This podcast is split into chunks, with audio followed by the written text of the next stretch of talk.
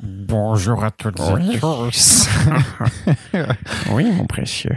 Et Bienvenue sur First Print, Kiko, Kiko. votre podcast comics préféré. Ah oui, les bandes dessinées. La pire intro.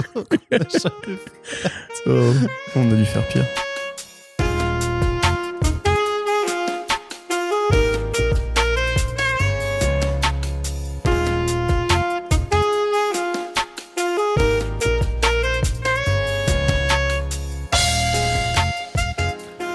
Bonjour à toutes et tous.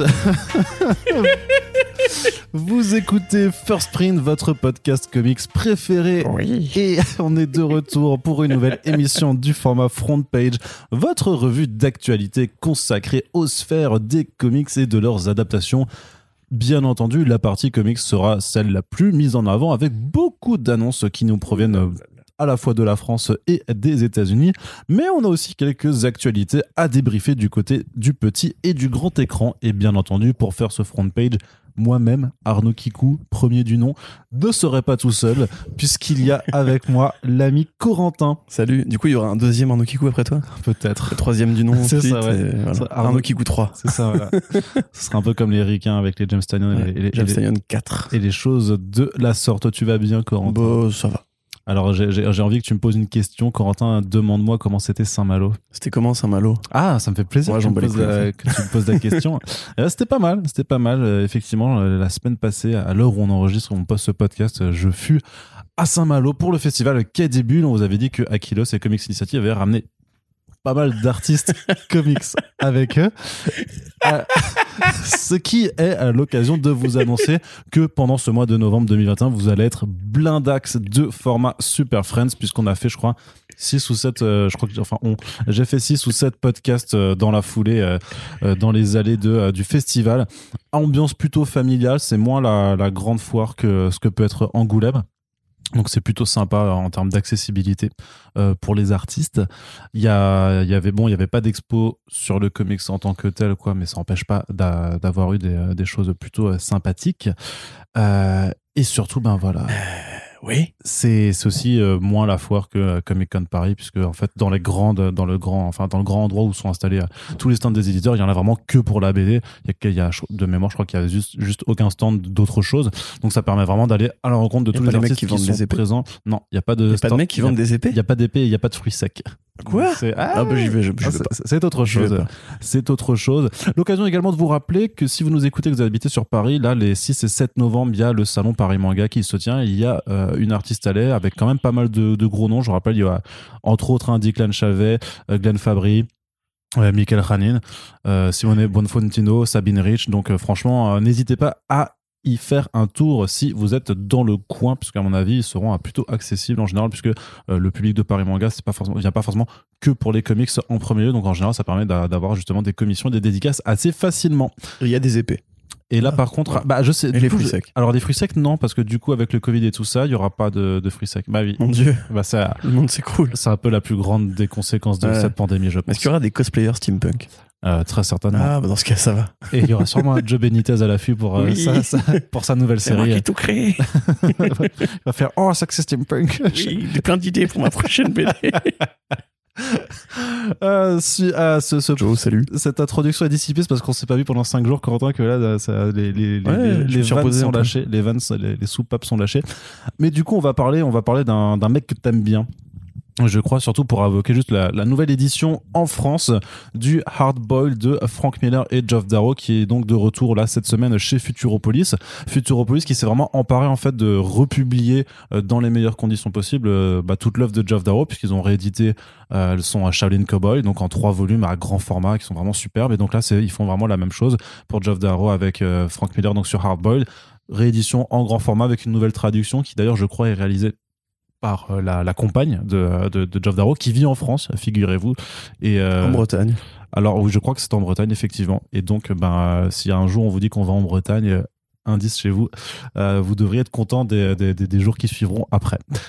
Corentin, tu Oui. nous parles un petit peu de Hardboiled, de, quoi ça parle? Moi, je connais pas, jamais lu. Je sais juste que c'est trop bien. Bah écoute, c'est de quoi ça parle? Euh, Alors c'est deux mecs que j'aime bien, hein, puisque c'est Frank Miller au scénario également.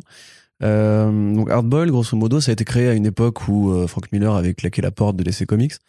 Rappelez-vous qu'à l'époque, avec la sortie de Watchmen et de, de DKR et de beaucoup de romans graphiques un petit peu typés adultes, DC était un peu emmerdé parce que justement ils étaient adressés, adressés au, direct- au direct market et euh, se poser la question de ces romans graphiques quand même dédiés à un lectorat d'adultes. Dans Watchmen, il y a du sexe, il y a de la mort, il y a du sang, et dans Dark Knight Returns aussi, avec un peu moins de sexe.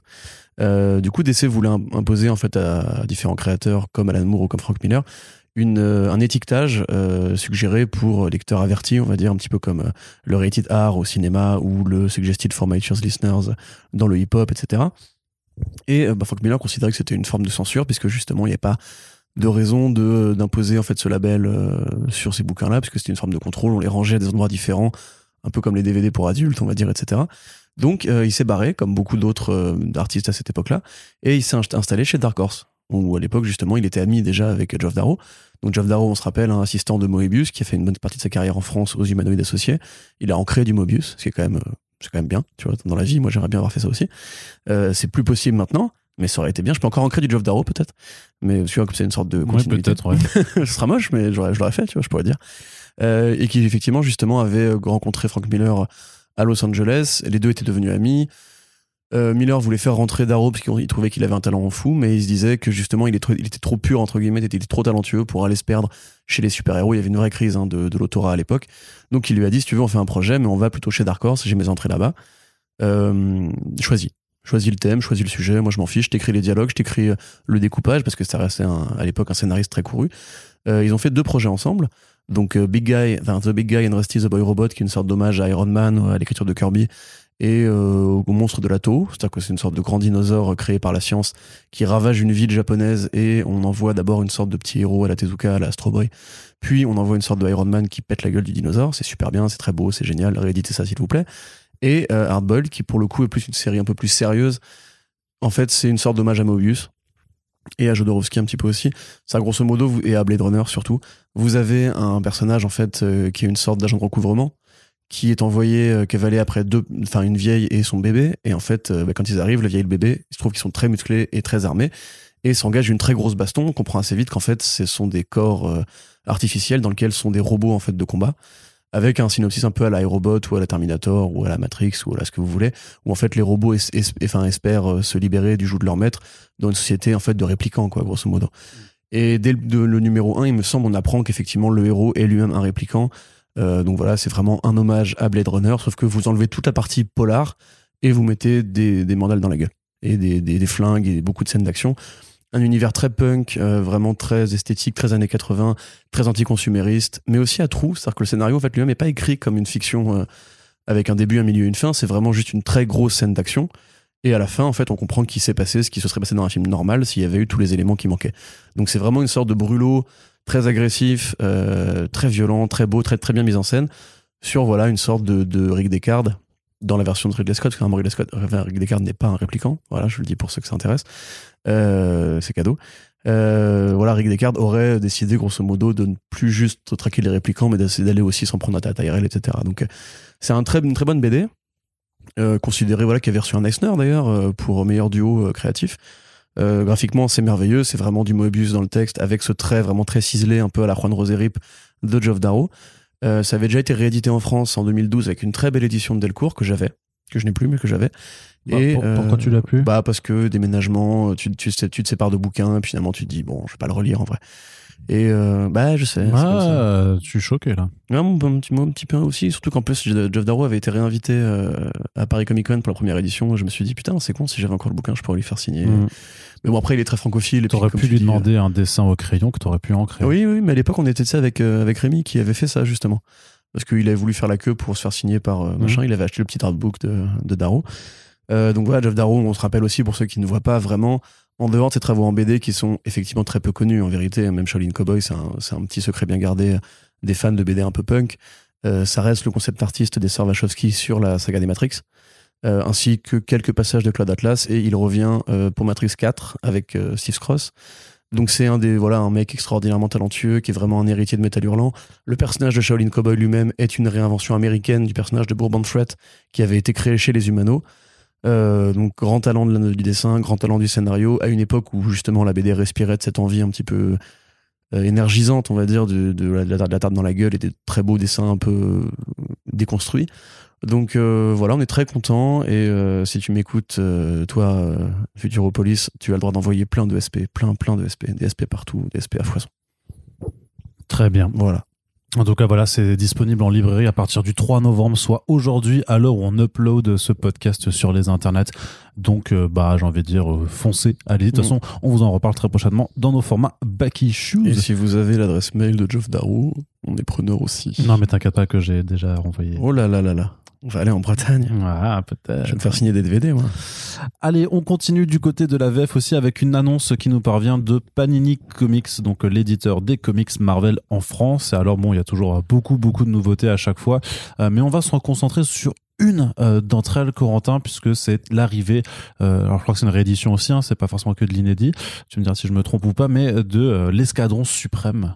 Donc, Bah, je, euh, je crois que c'est de l'inédit. hein. En tout cas, euh, c'est ce que Panini. non, c'était avait pas, c'était- ça n'a pas été publié depuis euh, des épisodes en fait dans les, euh, dans les voilà dans les fascicules dans les années 80 en fait. Ouais. Je crois que c'était marqué inédit depuis 1990, depuis 1987, un truc comme ça. Oui, ce qui est assez curieux parce que c'est quand même considéré comme un truc assez immanquable euh, chez Marvel. Tu, je- j'explique, t'expliques? Tu expliques. D'accord.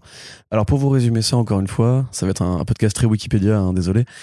Euh, L'escadron suprême, en fait, c'est une parodie de la Justice League chez Marvel, et qui au départ, en fait, a été créé comme ça par Roy Thomas. Les Avengers euh, découvrent une équipe de super-héros qui est calquée sur euh, la Justice League. Ils vont faire la, la bagarre. Et bah, il se trouve qu'évidemment, les Avengers vont gagner. c'était l'époque où ils s'envoyaient des, des petits tacles un peu réguliers comme ça. Euh, et cette équipe-là, en fait, ils se sont dit que c'était une trop bonne idée pour la gâcher, parce que ça s'appelait l'escadron sinistre, le Squadron Sinister. Ils se sont dit, on va en faire un réplica qui, soit, qui sera positif. Comme ça, on pourra rendre hommage, effectivement, à DC Comics, parce que même si on se tire dessus, on s'aime bien, en vérité. Donc, ils ont créé une Terre, en fait, où euh, ils expliquaient que l'escadron sinistre, c'était un peu la Terre 3 de la Justice League, c'est-à-dire que c'était un petit peu des versions négatives des héros originaux, et ces héros originaux existent sur une Terre où il n'y a pas les Vengeurs, où il y a juste la Justice League, donc le, Squadron suprême. Euh, il se trouve que cette, euh, cette terre-là, en, en l'occurrence, avait été attaquée par deux créatures assez puissantes. Les Vengeurs sont venus filer un coup de patte à la Justice League et bah après ça, voilà, ils sont rentrés chez eux. Et l'escadron suprême s'est retrouvé à gérer une terre qui certes était sauvée, mais était quand même en bon état de délabrement post-apocalyptique. Donc euh, c'est de ça que parle ce scénario de Mark Gruenwald. Euh, donc une maxi-série en 10 ou en 12, je ne sais plus, mais qui grosso modo voilà un petit peu considéré comme l'un des Watchmen de Marvel. Et c'est ironique que ce soit justement avec des héros qui sont calqués sur la Justice League, puisque c'est quand même DC Comics qui a inventé euh, ce principe un peu à la Watchmen, à la Crisis, à la, à la DKR, etc. Euh, qui est sorti un petit peu avant Watchmen en plus. Du coup, beaucoup de gens disent que c'est de ça dont se serait inspiré Moore pour faire son histoire, ce qui est complètement faux, évidemment, puisque Mm. Moore avait commencé à travailler sur Watchmen en 82 et que la série sort en 85. Mais les gens adorent, si tu veux, essayer de trouver des espèces d'anticipation de Watchmen avec The One de Rick Veitch ou avec euh, Marshall Law, etc. Ils adorent dire, ouais, il y avait du Watchmen avant Watchmen. Euh, ce qui est pas vrai dans, dans les faits, mais on peut voir effectivement des points communs, puisque c'est des super-héros qui étaient relativement ringards. Euh, C'était des héros du Silver Age qu'on transporte dans un monde politique. Donc, grosso modo, la justice, enfin, le- l'escadron suprême va prendre le contrôle de la Terre pour euh, bah, justement évi- éviter que l'humanité recommence à se tirer dessus, etc. On est encore dans la guerre froide à l'époque.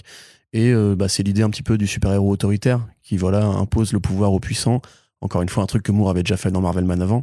Il faut pas le dire parce que si on dit aux gens qu'en fait euh, Squadron Supreme n'a pas inspiré Watchmen, les gens ils s'énervent un peu. Bref, c'est un message personnel. Faut pas s'énerver euh, hein, dans la vie de toute façon. Non, mais je pense que c'est une très belle histoire justement de se dire qu'en fait il y a ce chef-d'œuvre un petit peu à l'o- à- avant la grande mode des romans graphiques, avant la- les, les, les, les premiers vrais chefs-d'œuvre populaires qui vont commencer à instiller un changement.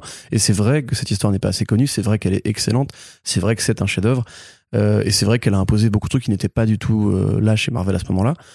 Euh, donc effectivement, ce côté un petit peu une équipe de super-héros qui prend le contrôle de la Terre et une autre équipe de super-héros qui se dit qu'en fait cette méthode-là c'est du fascisme et qu'il faut le combattre et que du coup ça fait une sorte de schisme.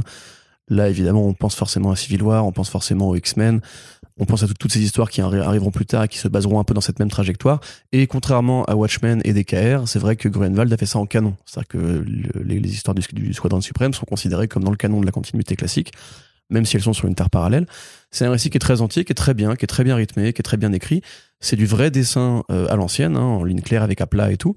Donc, euh, je vois un peu comme Watchmen aussi, parce que c'est vrai que Watchmen, quand même, c'est un dessin, Gibbon, c'est un dessin passéiste euh, déjà à l'époque. Donc ça a complètement été euh, précurseur de Watchmen. Non, mais c'est vrai que si tu veux, moi, quand je lis ça, euh, en tant que tu connais mon amour pour Alan Moore, je peux pas, je peux pas croire qu'en fait lui-même il a lu ça probablement qu'il a aimé, mais il avait déjà prévu Watchmen avant et c'est c'est un, c'est un faisceau de réflexion en fait. Les années 80, le Bronze Age était déjà arrivé à son, à son, son pic euh, et il fallait recréer de nouvelles histoires, il fallait de nouveaux scénaristes qui avaient justement cette conscience politique post-Nixon dans l'Amérique de Reagan qui était très castratrice et donc plein de, de personnages, mais c'est à l'époque du, du, du Nomad chez Captain America aussi, Hmm. plein de personnages de scénaristes et compagnie se sont dit il faut donner du corps à nos super-héros, il faut créer des histoires comme ça plus puissantes, plus intéressantes. Euh, The Golden Age arrivera peu de temps après, etc. De James Robinson. Tout à fait, voilà, bah, Robinson fait partie de cette génération-là aussi. Euh, et Grunwald, effectivement, c'est un peu l'enfant caché, si tu veux, de cette fratrie-là, parce que tous les fans de comics le connaissent, mais parce que l'escadron suprême n'est pas très souvent mis en avant. Euh, bah, on Bah, a là, un peu il l'a- oublié, tu vois. Il- le, truc-là. il- le truc, c'est que voilà, il y a, y a- y a- une euh, concordance temporelle avec le fait que euh, voilà, en fin d'année ou début d'année prochaine, il y a aussi le Heroes Reborn de Jason Aaron qui sort donc dans les soft covers de, de Panini. C'est pour et vu que c'est euh, voilà une sorte d'event qui fait intervenir vraiment en grande pompe Mm. le Squadron Supreme of America. Alors une version un petit peu différente parce que dans le run de Jason Aaron sur les Avengers, grosso modo, l'équipe est rassemblée par par Phil Coulson qui en fait veut avoir vraiment son équipe de super-héros pour les États-Unis puisque les Avengers sont plus non plus complètement inféodés à- au gouvernement américain. Mais donc voilà, il y a une concordance en fait de euh, profiter de la sortie du Heroes Reborn de 2021 euh, pour euh, ramener aussi voilà cette ancienne série sur euh, Oui, l'escadron suprême de la même façon qu'ils font un, le dire. un omnibus Voilà. Heroes Reborn aussi pour voilà tu pour jouer sur les sur les deux tableaux. Si vous devez lire un truc après avoir lu Heroes Reborn, ou même sans avoir lu Heroes Reborn, c'est beaucoup plus le Squadron Suprême, évidemment. Arnaud, vous pourrez un jour vous parler de l'omnibus Non mais pour mais pour mais pour les, les trois euh, pour les trois titres de toute façon le meilleur truc à lire ça reste le Squadron Ouais, parce fait. que le Heroes Reborn 2021 est vraiment pas ça. non Et en plus. c'est il y super. il y a- il y a euh, quelques jolis artistes présents sur certains numéros mais ça raconte pas grand chose. C'est super intéressant de se dire justement que Marvel avait fait une parodie un peu moqueuse de la Justice League et a fini par accoucher d'une de ses meilleures histoires, en tout cas dans les années 80. Euh, de la même façon, un petit peu que Multiversity, tu vois, c'était servi des personnages de Marvel pour les mettre dans le canon en fait de la, de la chronologie du multivers DC, tu vois, ces espèces de petits côtés. On sait qu'on est en concurrence, mais on, prend les bonnes idées des uns et des autres. Et effectivement, bon, Grunwald, il a pas eu la carrière qu'il méritait. Euh, mais c'est très clairement un truc qu'il faut lire et qui est souvent en fait un peu passé sous silence dans la culture des années 80. Alors que encore une fois, oui, c'est probablement le Watchmen de Marvel. Et comme il est sorti avant, effectivement, il a préséance, enfin préséance sur justement euh, cette espèce de mode un petit peu euh, du héros politique. Moi, j'avoue, euh, je l'ai refeuilleté un peu. Je trouve que les dessins, quand même, font moins modernes que la, précisément la colo de Watchmen, quand même, qui était euh, vachement en avance sur son temps avec ses dégradés de néon et tout.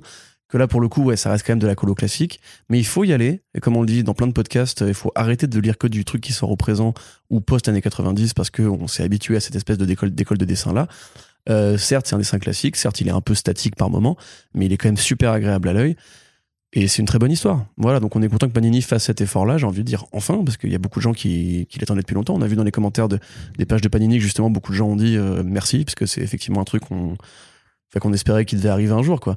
Donc euh, super cool, et dit, bon, on en reparlera d'ici là en Bakichou, je pense.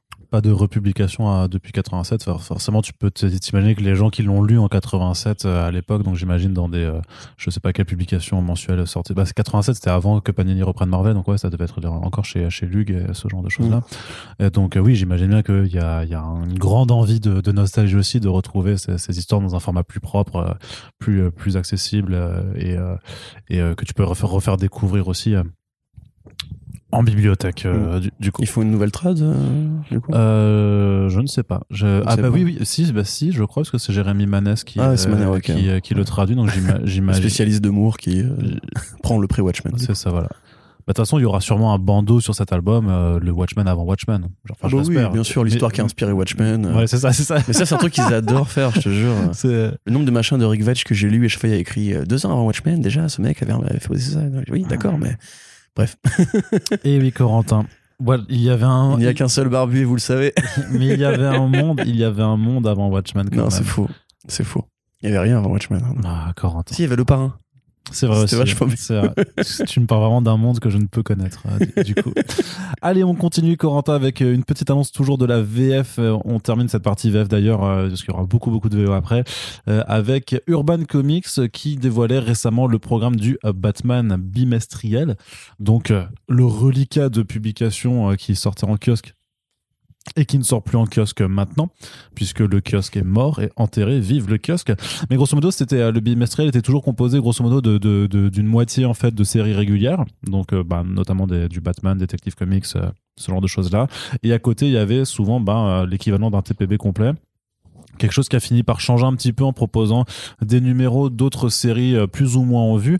Et là, en fait, ce qui m'intéressait, c'est que euh, d'une part, bah, en fait, pour ce, Batman bimestriel 13, euh, donc qui sort en cette fin d'année, c'est d'une part que, en fait, ils ont intégré les les numéros de Batgirl qui sont en tie-in à Joker War. et qui sont pour l'instant inédits en fait parce que du coup c'est l'arc principal du coup de- du, Batman de James Ford maintenant passe en Joker War donc c'est vraiment après enfin je vais je sais que je vais être un peu, je vais aller au, gré de mes pensées, mais je me demande toujours qui sont les gens qui lisent ce Batman bimestriel parce que ça publie quand même du coup le run de Batman avec euh, genre 6 mois, six mois de retard parce qu'en gros on attaque Joker War vraiment alors que le- la, la C'est série déjà sorti un album, non? bah oui, il y, a, il y a trois tomes de Joker War qui sont sortis, donc techniquement, c'est dans, dans- dans le tome 2 de mémoire qu'il y a vraiment euh, le, le gros de, de Joker War en tant que tel. Et du coup, bah là, c'est. c'est- Avec les tie de Batgirl? Non, il n'y avait pas les tie de Batgirl justement dans, euh, dans la librairie. Donc là, bah, quelque part, il faut aussi un argument pour euh, pousser les gens euh, à l'achat. Euh, J'ai envie de te dire.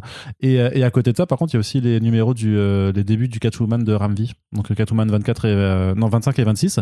Sachant que la série de Joel- mal ça. hein. la série de Joel Jones s'arrêtait au numéro 21, donc ça a été publié en trois albums en librairie. Après, il y a un gap, enfin, il y a 22, 23, 24 qui sont des fill en fait, à chaque fois par des, des équipes créatives différentes. Et donc là, on démarre le, le Catwoman de Ramvi qui, pour l'instant, a priori, vu les annonces qu'on a eues et de ce qu'on sait, bah, en fait, va pas forcément être publié en librairie pour tout de suite. Donc, a priori, le Batman bimestriel deviendra un peu le- le- l'endroit où retrouver euh, ce, cette partie-là de, de Mmh. la bibliographie de Ramvi. Tu penses pas qu'avec la sortie de The Batman, ils vont profiter pour amener un peu de Catwoman en avant? Bah, techniquement, les annonces du début d'année ont déjà été toutes faites et commentées. Donc, Jusqu'à mars euh, Bah oui, oui. Ah ouais. Oui, parce que tu, sors, tu, sors, tu sors avant. Tu sors avant, en fait, euh, le, le film. Tu sors pas Ouais, après. C'est vrai, c'est pas bête. Donc, euh, après, il y a le film d'animation Catwoman qui sort aussi l'année prochaine. Je sais oui, pas. non, ça, ça aura pas un impact. C'est euh, plutôt mineur, c'est plutôt mineur, quoi. Mais euh, à, voir, hein, faut, faut jamais dire jamais, mais je trouve ça intéressant en tout cas de voir du coup cette sélection de, de, de séries pour qui tranche un petit peu avec ce qu'il faisait à- à- avant. Mais je me demande, je me demande vraiment quand même qui c'est qui suit le Batman bimestriel en temps réel, c'est-à-dire sans sans réussir, sans prendre connaissance de ce qui a déjà été publié en librairie avant, parce que bah, en termes de de spoilers ou de, de juste de savoir ce qui s'est passé, tu c'est quand même vraiment prendre le, le, train avec euh, deux wagons, deux wagons de retard. Néanmoins, l'offre a le mérite d'exister. Oui. Pas de commentaires là-dessus. Mon précieux. Bah, tu sais, déjà de base, moi, les gens qui lisent les kiosques, je sais plus trop qui c'est, donc euh, voilà, c'est tout ce que j'ai à dire. C'est vrai. C'était votre dose Non, je suis de... désolé. Non, en plus, franchement, moi, j'aime bien le Catwoman de Ramvé. Ça raconte pas grand chose, mais ça a ce côté un peu. euh, On rajoute encore une couche de passé sulfureux à à qu'on avait jamais entendu parler avant. Et il y a un peu une petite relation avec Batman que je trouve très mignonne. Euh, J'aimerais bien que ce sorte en album éventuellement, parce que je pense que Ramvé euh, le mérite. Mais limite, je préférerais justement l'édition en fait du, du Catwoman de Cliff Chiang, euh, si tant est qu'elle devait arriver en France, parce que selon je ne doute pas. Mais euh, ouais, pourquoi pas. Enfin après, je dis, moi je te dis, je lis pas de kiosque, donc j'ai pas envie si tu veux, d'imposer mon avis. Non, non, bien Quelques- sûr.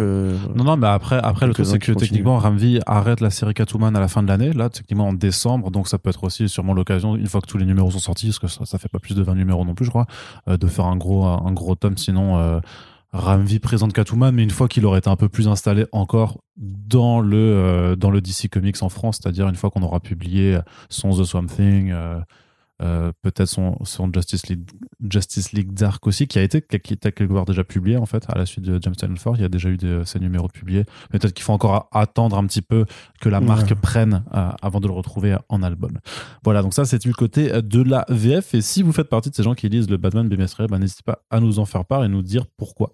Euh, parce que euh, ça c'est pas c'est c'est pas une question ironique du, ou, ou moqueuse du tout hein, c'est vraiment de, de, de, de comprendre votre choix. Enfin j'imagine que le, votre choix c'est peut-être sur la politique tarifaire puisque ça reste plus accessible euh, que, que d'acheter des albums en librairie clairement.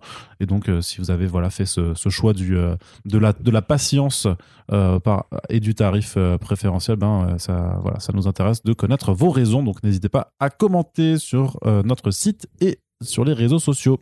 Corentin, on va continuer euh, du côté de la VO et j'avais, j'étais en train de prendre une voix de Homer Simpson, euh, Ouh là un là, petit peu, et euh, du coup, non, c'était une voix de François Hollande, rien à voir. Bah oui. oui, Écoutez, euh, c'est oui. ça. Ça, c'est la version de les, des guillemets de l'info, quand même. c'est ça. Euh, Parce que le, le vrai, il parle pas comme ça.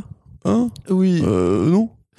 Alors, alors, Corentin, euh, Arnaud est très fan des guignols, hein, c'est-à-dire qu'il y a Apache Delivery de Matt Kint et Tyler Jenkins qui a, tourné, qui a été annoncé chez Dark Horse. Mais qu'est-ce que tu me dis là? Qu'est-ce qu'on en pense? On, on est content quand On est même. content, de- mais bien sûr, évidemment qu'on est content. Ah, bien Euh, sûr. Watkins et Tyler Jenkins, c'est ça. J'ai bien. C'est incroyable. C'est incroyable. Ce Corentin est dissipé aujourd'hui. hein, désolé, non, c'est la fatigue. J'essaye de le tenir et ça, ça ne marche pas. Compte- Allez, Bon, tu rigoles, tu viens d'imiter François Hollande des guignols, gros. D'où tu me tiens ouais. je l'ai je l'ai pas fait exprès. Mais pourquoi tu as insisté alors? Tu l'as tenu deux minutes. Parce que j'aime bien. Donc, euh, euh, bah c'est cool parce que Taylor Jenkins et Matt Kinst, euh, bah, c'est des bons gars. Euh, la dernière série qu'ils ont fait ensemble, euh, ah, le petit polar là, quatre numéros, c'était vachement bien, avec des petites influences Lovecraftiennes là. Comment ça s'appelait J'ai pas retrouvé, ça me saoule. Euh, c'était vachement bien en tout cas. Et bah voilà, ça fait quand même plusieurs fois qu'ils collaborent ensemble. Oui, oui. Ils ont fait Black Badge, ils ont fait euh, Grass Kings, euh, et ils ont fait ce truc-là dont j'arrive pas à me souvenir le nom. Et tout ça était vachement bien. Fear Case Fear Case. Là, il y a un petit côté. en avait plus, abordé en euh, back issues. Tout en à fait. plus, donc. Là, il y a un petit côté en plus War Stories, tu vois, ou Crypt, Crypt Show un peu. C'est-à-dire que c'est deux soldats, a priori, de la guerre du Vietnam, qui cherchent dans les, la jungle Viet Cong euh, une sorte de trésor de l'or des nazis, etc. Et à mesure qu'ils s'approchent du truc, euh, ils tombent sur une série de cadavres un petit peu à la Predator. Ils se demandent si l'un des deux est un, est un tueur, ou s'ils sont traqués par un tueur, ou si quelqu'un d'autre est sur la piste du trésor. Donc voilà, un petit truc euh, des plus mignons, j'ai envie de dire, un peu pulp, un peu, un peu vénère. Euh, Matt Kint, il dit vraiment que Jenkins, il a été un peu loin dans, dans le gore, donc c'est cool. Ça peut être l'occasion, voilà, d'une petite mini-série de bonne qualité. De toute façon, c'est un mec qui, quand même, depuis quelques années, a une production assez énervée et généralement que des trucs bien. Même ce qui est assez moyen, comme, comme Folklords, ça reste une très bonne série à lire. Moyen c'est- plus mineur que d'autres trucs qu'il a fait, c'est pas Black Badge. Pourtant, t'étais content hein, de j'ai- Folklore. c'est ce que je dis, c'était une très bonne série. Mais je pense que si tu veux, c'est pas le truc le- que tu vas quand tu l'écriras pas sur sa tombe, tu vois. C'est pas son Watchman, quoi. C'est pas son Watchmen, c'est pas son Squadron Supreme. C'est pas Qui son était venu Squadron. Ouais. Euh, Donc euh, voilà, non, je suis content. De toute façon, moi, tout ce que fait Matt Kint euh, me va. Mais est-ce que tu penses pas que, et c'est une question que je te reposerai après pour une autre action un peu similaire, qu'à un moment il faut varier un peu? Parce que enfin, les duos comme ça font de très bonnes choses ensemble, mais euh, tu te dis pas un peu, mais, euh, mais Matt Kint il veut pas donner aussi, enfin il veut pas essayer de- d'autres d'autres artistes également?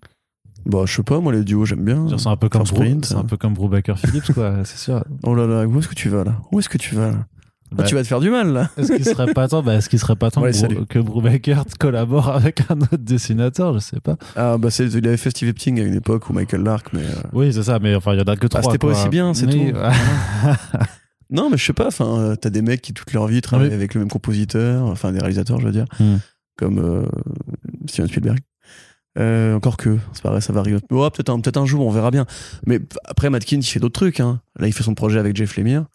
Euh, Oh, ça fait longtemps qu'on en a pas entendu parler dessus. Pardon, j'avais pas articulé du tout. C'était C'est quand tu sais, dans, dans les deux minutes du peuple, quand il fait euh, Mais c'était tout disparu, il serait parti. Et enfin, pourrait dire un peu plus vite, s'il vous plaît? Parti, C'est c'est un, peu- un peu ce genre de. ah oui, quand il s'énerve, oui. Oui. Euh, je disais, ça fait, ça fait quand même longtemps qu'on n'a pas entendu parler de ce projet entre euh, Lemire et, et Kint. Euh, Mais il l'avait fait, il avait fait crowdfundé, je crois. C'est Ouais, juste bah, qu'ils sont, on- ils sont lents, ils sont très occupés tous les deux. Après, non, mais Kinty travaille aussi avec euh, ce gars là. je suis fatigué. T'y t'y arrives vraiment pas aujourd'hui. Non, mais hein. je te jure, merde, il a fait un autre projet euh, chez Boom avec un autre mec. Bah, déjà, il y a Folklore, pour Oui. commencer, qui est pas dessiné par euh, Taylor Jenkins. Euh, il y avait cet autre projet avec ce mec, tu vois, dont j'arrive pas à me souvenir le nom. Ouais. Et il y avait encore des trucs, tu vois. Non, non, mais c'est un mec qui bosse avec plein de gens, même sur Ether. Tu vois, il, il- c'est pas, c'est pas Taylor Jenkins qui dessine. Hmm. Donc tu dis n'importe quoi, en fait, Arnaud. Bon, et Non, non, mais là, franchement, ça dit n'importe quoi. Oui, c'est comme ça. Jeff Lemire, d'ailleurs, quelque part. Après, c'est vrai qu'il y avait aussi ENIAC avec, euh, avec Doug, Bre- Doug Braithwaite, publié chez Bad Ideas, qu'on Ouais. n'a toujours pas pu voir. Bah non, Mais, parce que euh, c'est pas sorti en France. Non, en fait, effectivement. Mais non, voilà, content. Parce que Matt Kint, euh, il est bien. Et tout Très ce bien. qu'il fait, c'est bien. Et il faut lire Matt Kint. Et il Faites disait, ça. euh, effectivement, vous pouvez lire Ether de Matt Kint et David Mhm. Rubin. Chez, euh, il y a deux tomes, du coup, chez, euh, chez Urban Comics. Il y a un- Mind Management, enfin Mind MGMT chez euh, Monsieur Toussaint l'ouverture. Ouais, Monsieur Toussaint l'ouverture. Ouais. Et ça, Et, ça tue. Et euh, Depth H chez Futuropolis. Ça, c'est extraordinaire aussi. Donc euh, voilà, allez, allez lire du Matt Kint, euh, c'est que du bon. Ce n'est que du bon. On continue du côté de la VO avec Aiwa Studio qui Aiwa. continue de dérouler les petites mini-séries. En fait, c'est vraiment leur, leur modèle, euh, leur modus operandi même, je dirais, euh, dans la publication, c'est de ne faire que des mini-séries pour le moment. Il n'y a pas encore d'ongoing. Et donc, ils ont annoncé un titre qui s'appelle The Fourth Man, donc le, le quatrième homme, une sorte de thriller noir avec une touche de comédie. Euh, grosso modo, où en fait, on est vraiment dans une forme d'Amérique euh, un peu euh, rurale, j'ai envie de dire. Enfin, ouais, c'est ça, pas, pas les grandes villes, quoi, mais les, les petites villes de- de- des États-Unis, où en fait, bah, il y a trois personnes qui sont mortes dans les trois dernières semaines, et Oh, donc merde. un duo d'agents décide d'enquêter Oh, et de savoir si ces trois morts sont liées et qu'elles seraient apparemment euh, mêlées en fait à une sorte de euh, guerre que se font, euh, enfin de rivalité que se font deux concessionnaires de voitures. Donc sur sur la couverture justement, tu vois, tu sais, ces, ces bonhommes flappy là, euh, Ouais, des- des- C'est un nom, ça, putain. Bref, vous voyez. voilà, donc euh, taché de sang. Donc c'est écrit par euh, Jeff McComsey qui a déjà écrit euh, plusieurs titres chez Iowa, donc euh, Grendel Kentucky et ETER notamment. Et puis c'est dessiné par Mike Deodato Jr. qui lui en est à son cinquième titre chez Iowa Studios après, The Resistance, Bad Mother, Redemption et Not All Robots avec Mark Russell. Il est, il est complètement, Mm. je sais pas c'est quoi ça, la nature de son contrat, mais en tout cas il, Peut-être il, qu'il a des parts dans la boîte. il hein. doit être, mais peut-être parce que c'est vrai qu'il était là depuis le départ en fait. Donc Bah, pour The Resistance, ouais. ouais. Bon, après, oui. Après, moi, ça me déplaît parce parce que il a je- dû négocier un bon contrat. hein. Ouais. Après, ça me déplaît pas parce que je trouve que tout ce qu'il fait, même, enfin, même quand les scripts sont pas ouf, je trouve que graphiquement, ça reste toujours super, super chouette. Le machin de cowboy euh, post-apo, j'étais pas très fan, moi. Ah si, mais moi j'aime bien Redemption. Bah, c'est ton choix. Je, te- je ne te juge Alors pas. c'est mon choix, c'était une émission Tu- présentée tu- par, euh, par Evelyn Thomas. Ouais, Evelyn Thomas, c'est extraordinaire. Et ça, c'est mon choix. Et euh, merci Arnaud pour ces références. Les guignols de l'info, euh, c'est Ah, mon on est- choix. on, est voilà, dans les, c'est- on est dans les plus belles heures du PAF euh, des, des années Et 2000. Pour un mec qui n'a pas grandi avec la télé, quand même. C'est tout ce que tu connais de cette époque-là. Je la regardais en gâchette. Ouais, c'est vrai. Tu regardais quoi? C'était Hit Machine Ouais. avec Charlie Lulu. Oui.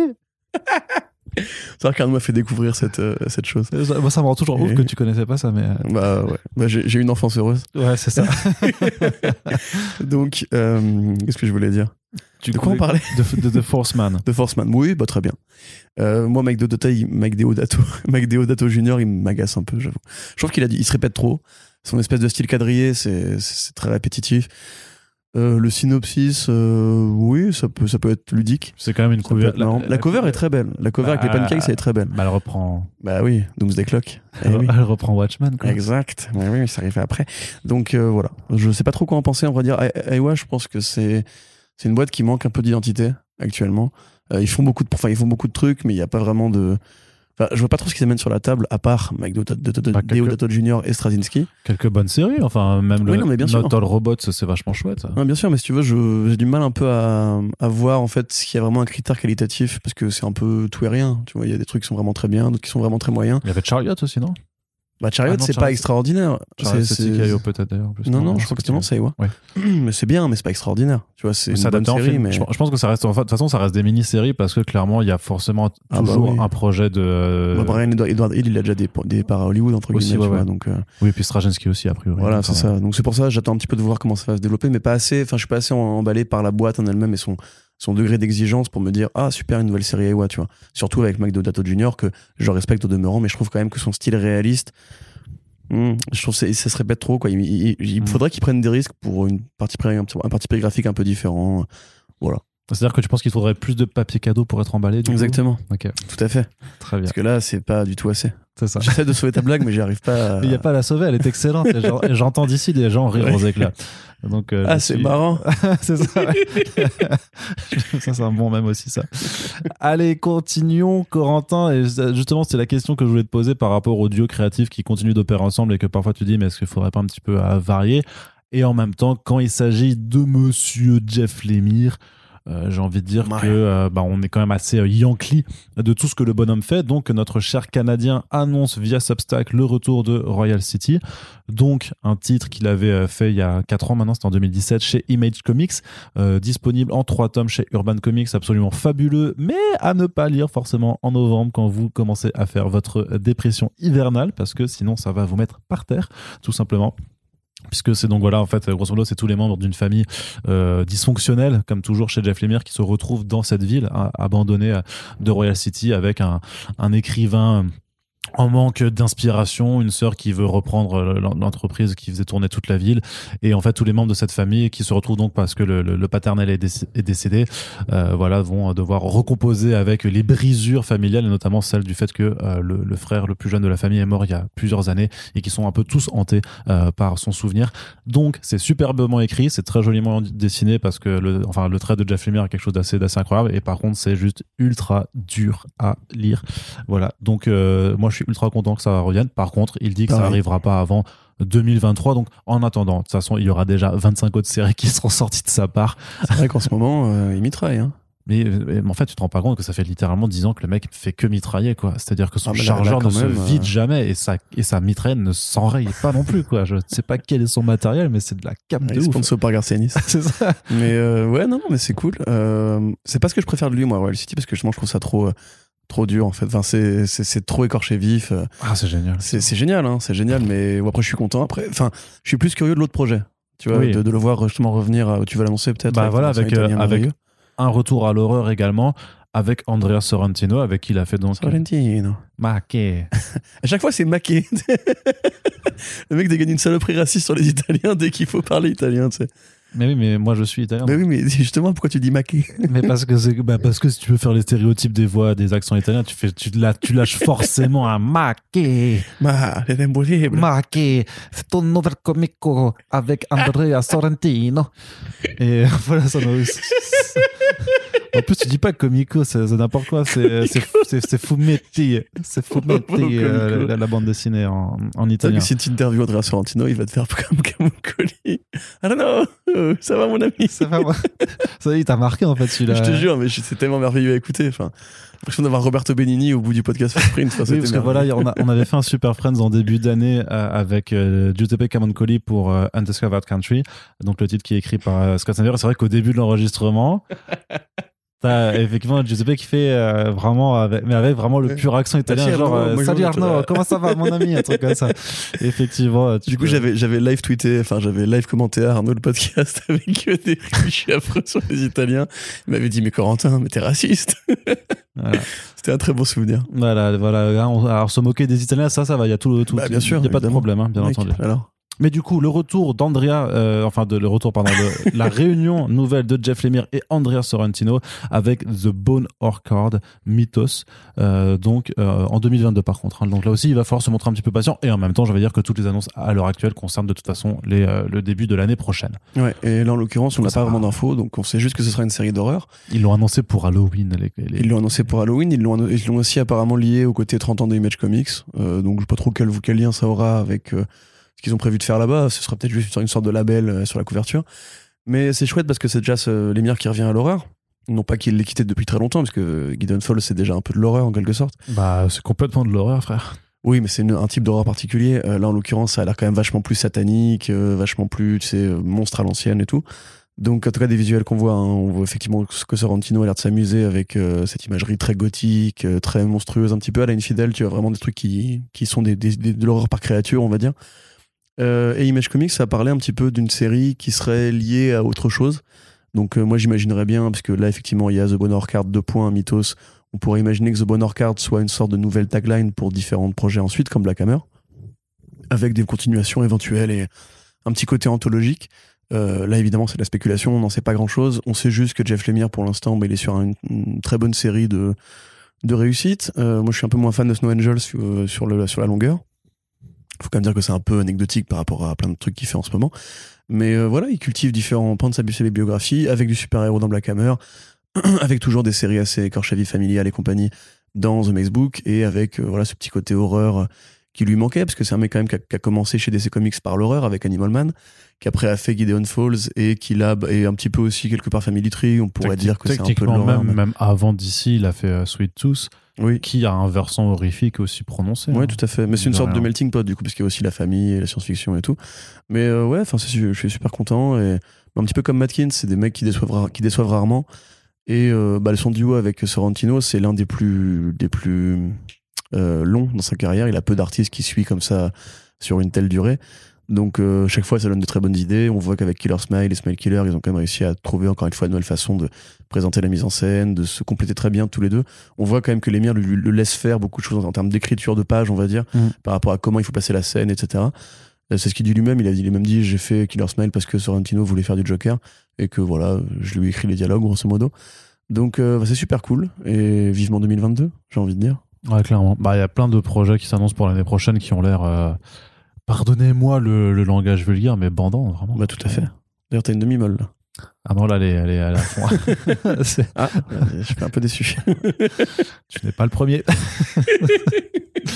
Allez, on continue. Ça y est, les blagues de beat, les imitations des guignols, allez. Ouais, c'est festival hein, pour, pour le coup. Je sais pas ce qui s'est passé. C'est ça, c'est First Prout. Je sais pas. c'est-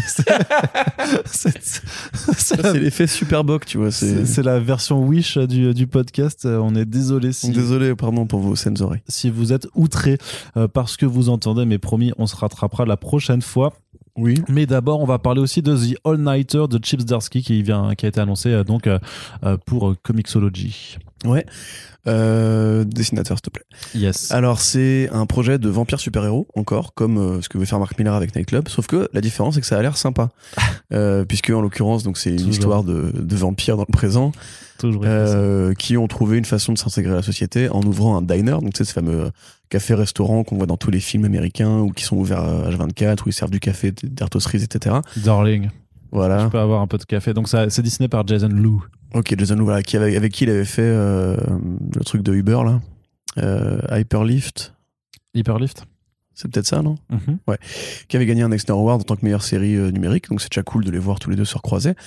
Les premières planches sont très jolies, les premiers dessins sont, les premiers designs de personnages sont très jolis aussi. Afterlift, pardon. Afterlift. Et donc, Afterlift, pardon. Et donc, effectivement, dans cet univers-là où les vampires ont ouvert un diner, l'un des jeunes vampires de la fratrie veut devenir un super-héros. Voilà, c'est aussi simple que ça. Euh, ces actions risquent d'exposer un petit peu le clan, et donc il va y avoir une sorte de petite dynamique familiale un petit peu très américaine, mais avec des vampires, un peu à l'American Vampire, mais en plus léger. Et un côté, bah voilà, un super-héros qui, qui, a- des crocs acérés, qui a des pouvoirs de vampire, donc qui peut effectivement voler, taper des gens très fort, etc. Donc euh, une bonne idée au demeurant. Effectivement, le côté comicsologie est bien parce que euh, le trait de Jason Lou est très numérique hein, au niveau de la colo et tout, donc c'est fait pour être lu sur écran, ça se voit très bien directement.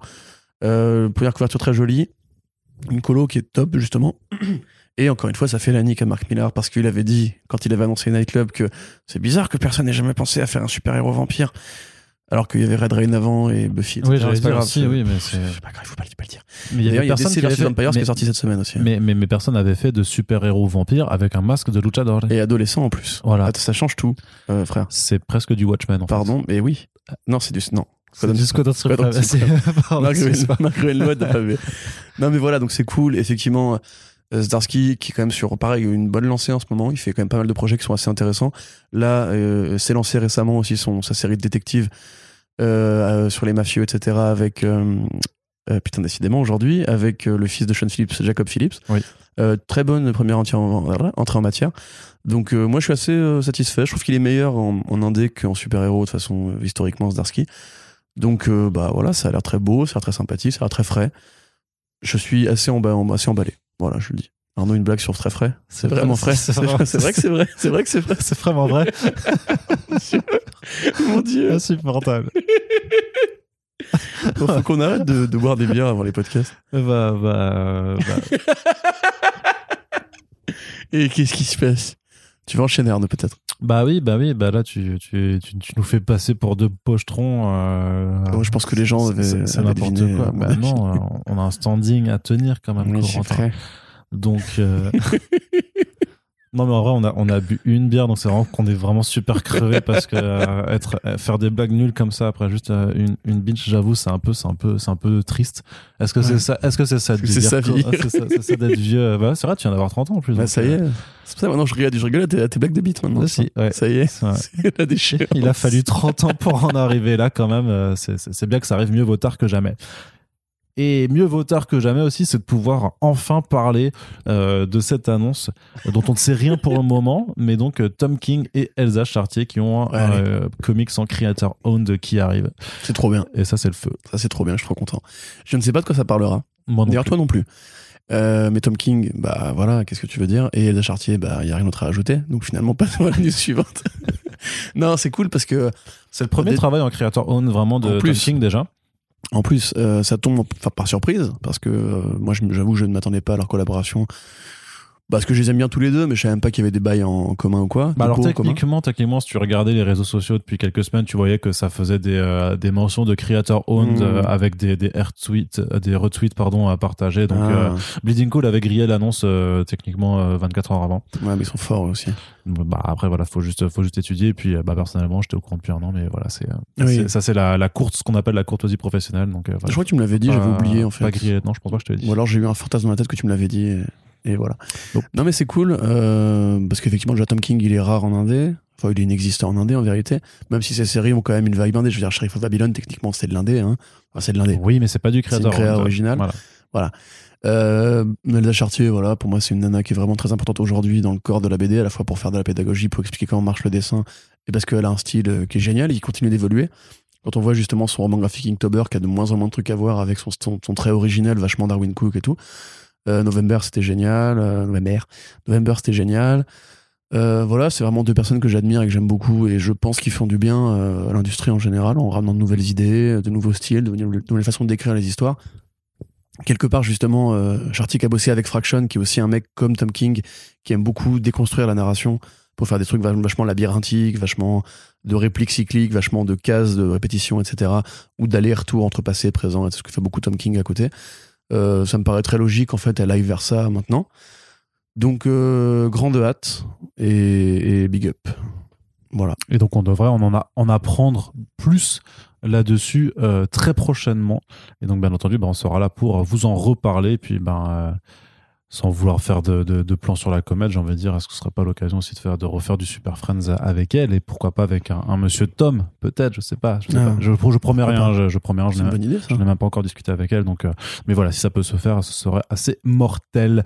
Et donc, euh, on continue avec euh, le retour de ton héros, Corentin Frank Miller, qui est le sujet d'un nouveau documentaire. un ancien héros du coup parce qu'il a fait des NFT depuis.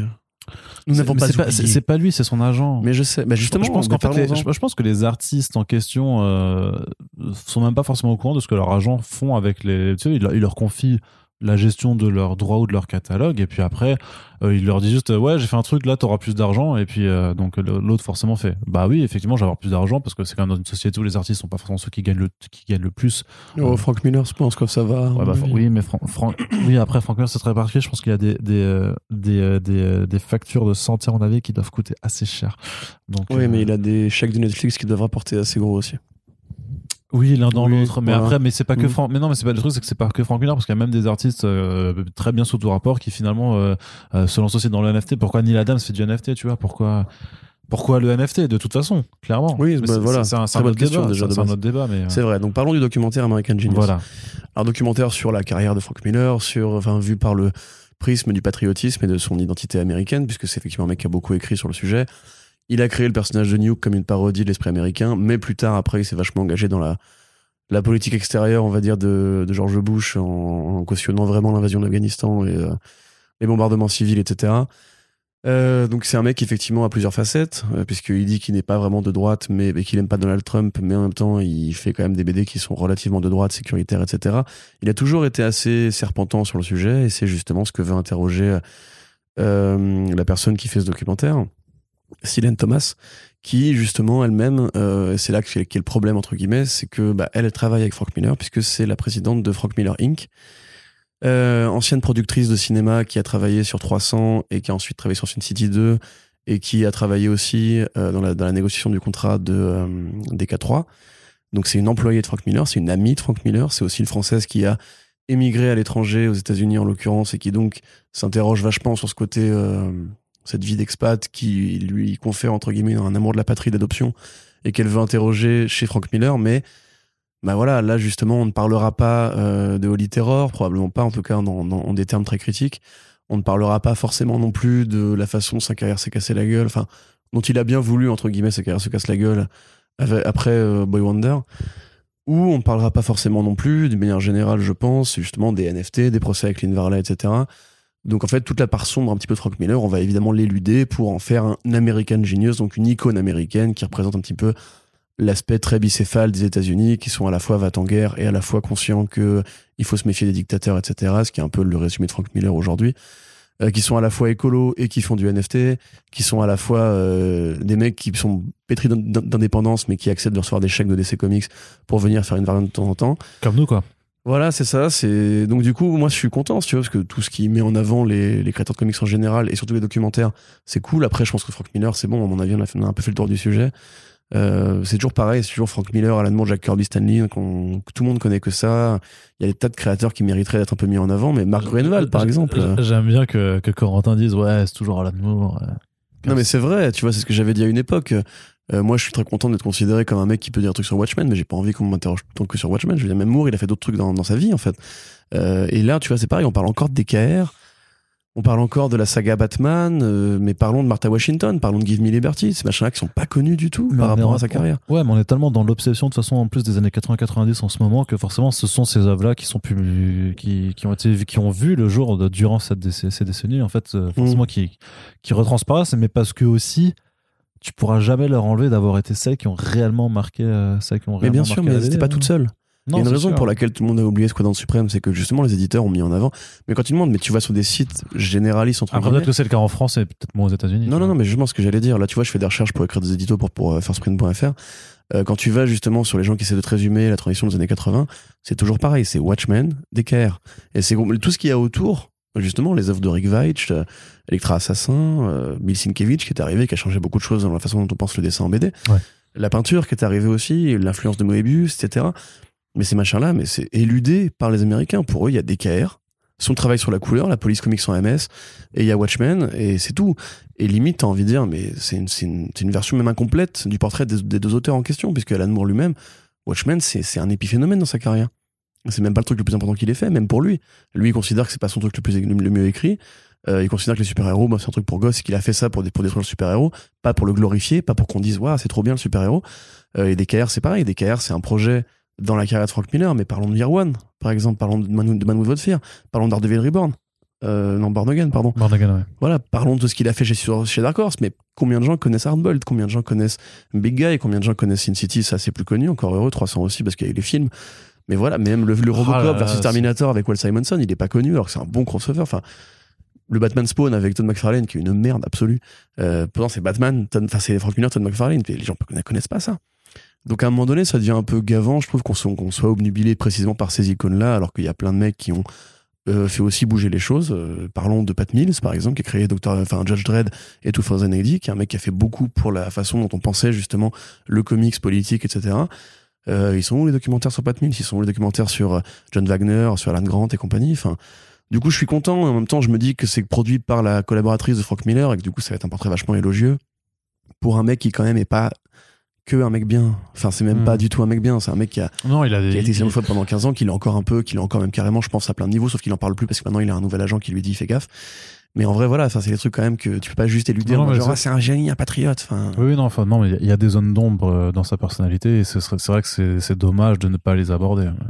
ce qui rend pas ce qu'il a fait pas important. C'est génial. Moi, j'adore Frank Miller. Je le dirais toujours, c'était mon auteur préféré pendant très longtemps. Il y a beaucoup de ces BD comme Ronin que je considère comme des trucs, mais extraordinaires, au Panthéon, des, justement, des œuvres de métal hurlant et tout, quoi. Euh, c'est juste, voilà, enfin, euh, je peux me passer d'un documentaire sur Frank Miller, surtout s'il va pas au fond des choses, et j'ai peur que ce soit un peu le cas. Ok, très bien.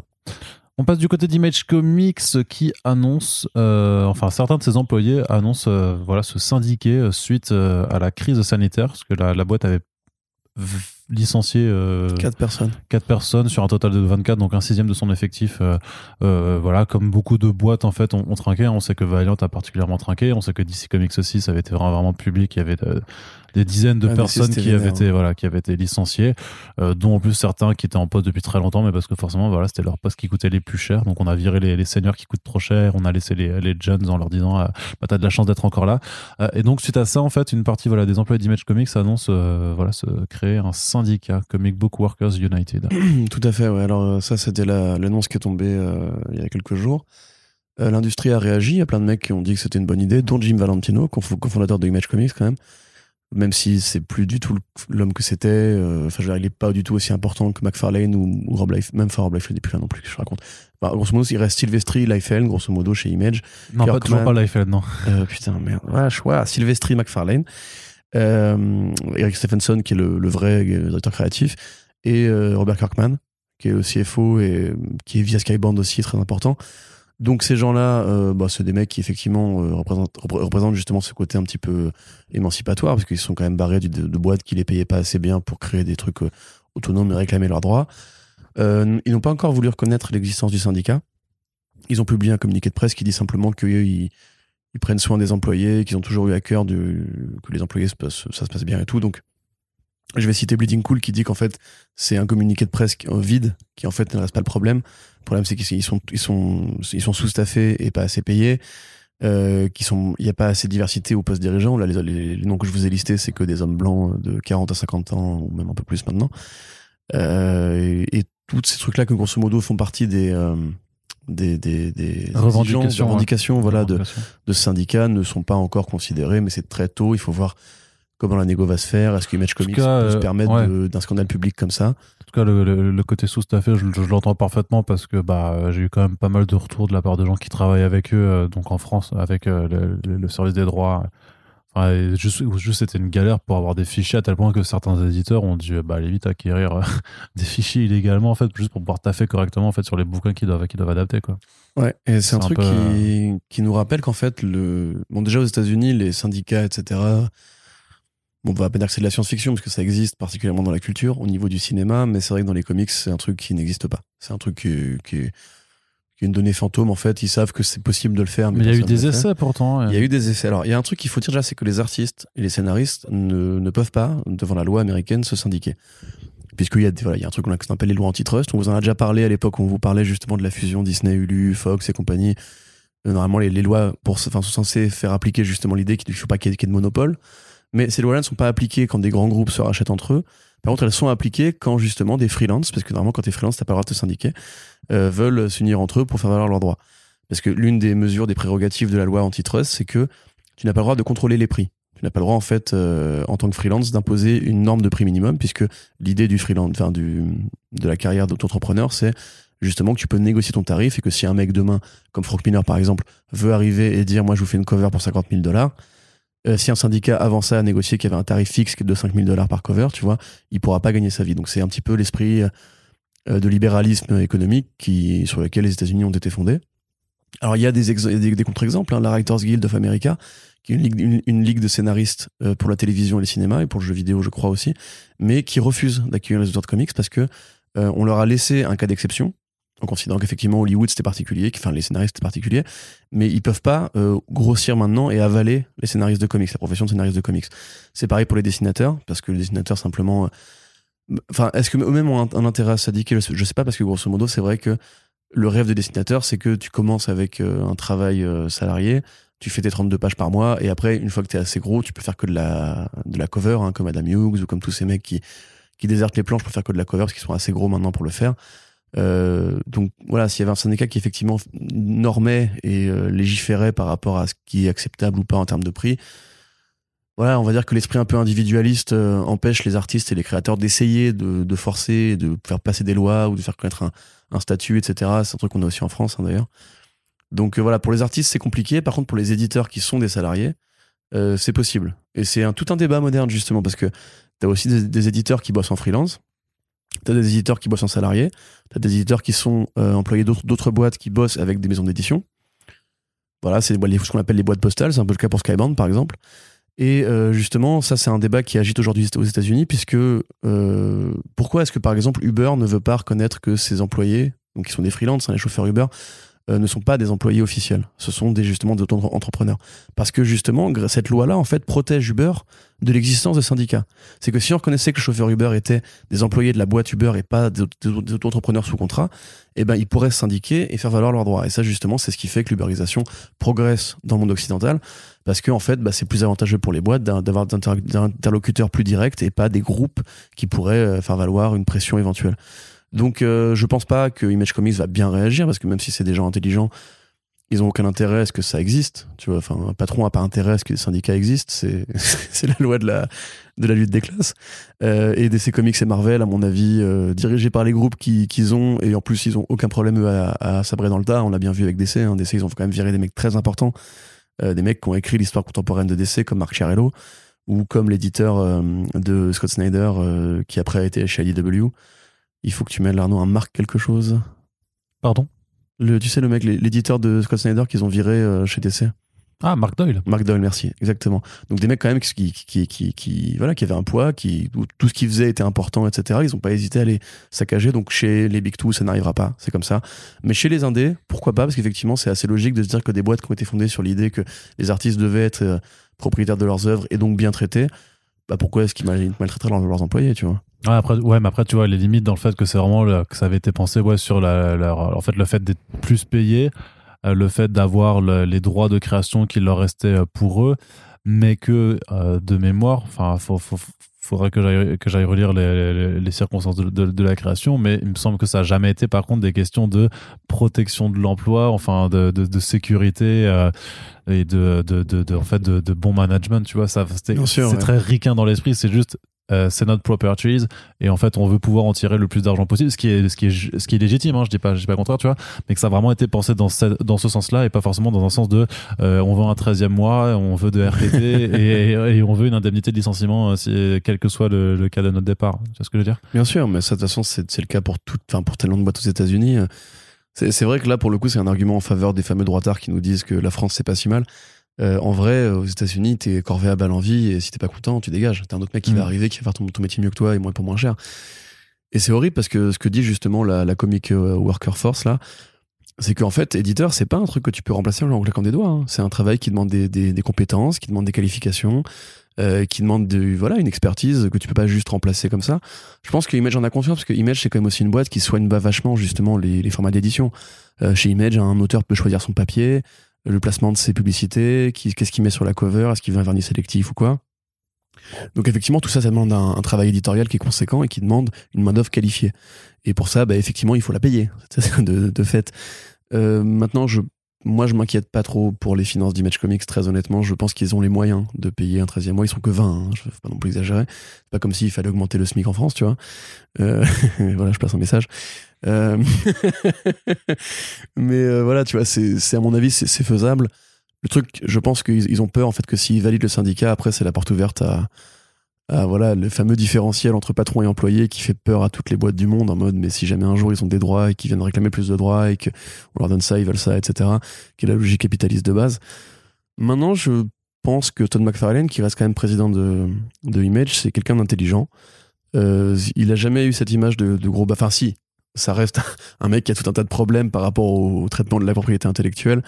Euh, voilà, qui a plagié des personnages, qui a acheté des personnages qu'il qu'il aurait, qu'il aurait pas dû acheter, qui a plagié Otomo aussi récemment, on s'en est aperçu. Mais par rapport à ce côté industrie, il a toujours porté une parole qui était euh, il faut que l'industrie se protège elle-même. Ouais. Il faut pas qu'on soit des enfoirés entre nous, il faut pas qu'on se mange entre nous. Donc je le verrais assez mal d'un coup envoyer ce signal, même si c'est un capitaliste, hein, euh, faut pas non plus se leurrer. Je le, vois- je le verrais assez mal aujourd'hui dire euh, bon bah euh, niquez-vous, on va juste engager de nouveaux mecs qui seront moins récalcitrants. Faut voir. Je sais pas ce que t'en penses. Bah, je pense qu'ils peuvent pas faire ça.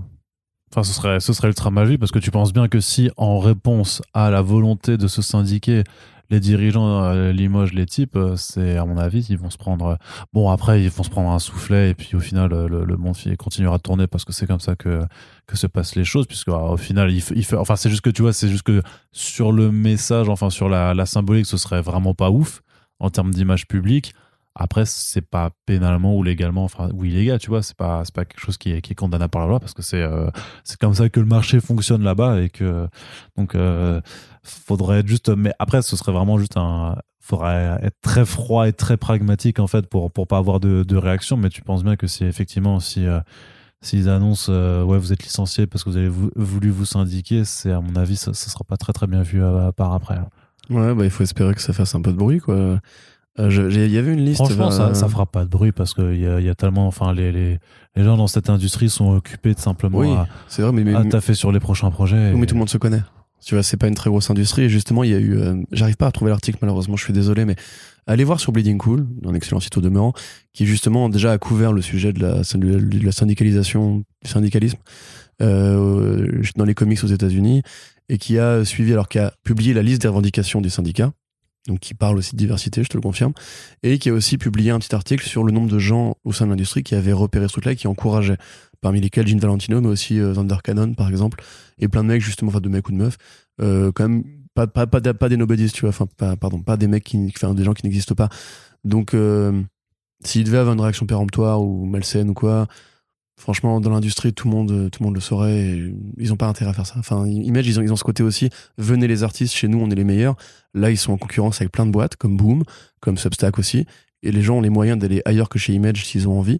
Donc, s'ils veulent rester euh, ce côté vachement, euh, nous, on est les, les darons de l'indépendance, c'est nous qui avons renversé le game à une époque. Et on est sympa et on vous laisse tout faire et tout. Ils ont pas intérêt à passer pour les méchants, quoi. Ouais, mais après, Image Comics, ça reste Image Comics le nom est quand même prestigieux. Hein. J'ai rien contre Boom qui, effectivement, a pris beaucoup de place euh, sur les sphères indées depuis, euh, depuis quelques années, sur effectivement le fait que Substack est, à, est à la mode. Mais tu verras d'ailleurs, euh, c'est vrai que j'anticipe un peu, mais on parlait, j'ai parlé un peu de Substack avec John Allison. donc le créateur de, de Giant Days et enfin son avis est plutôt intéressant sur cette question quoi sur le fait que pour lui c'est un truc en fait euh, cyclique tout simplement une sorte d'effet de mode qui, euh, qui à qui, Ouais, bah ouais.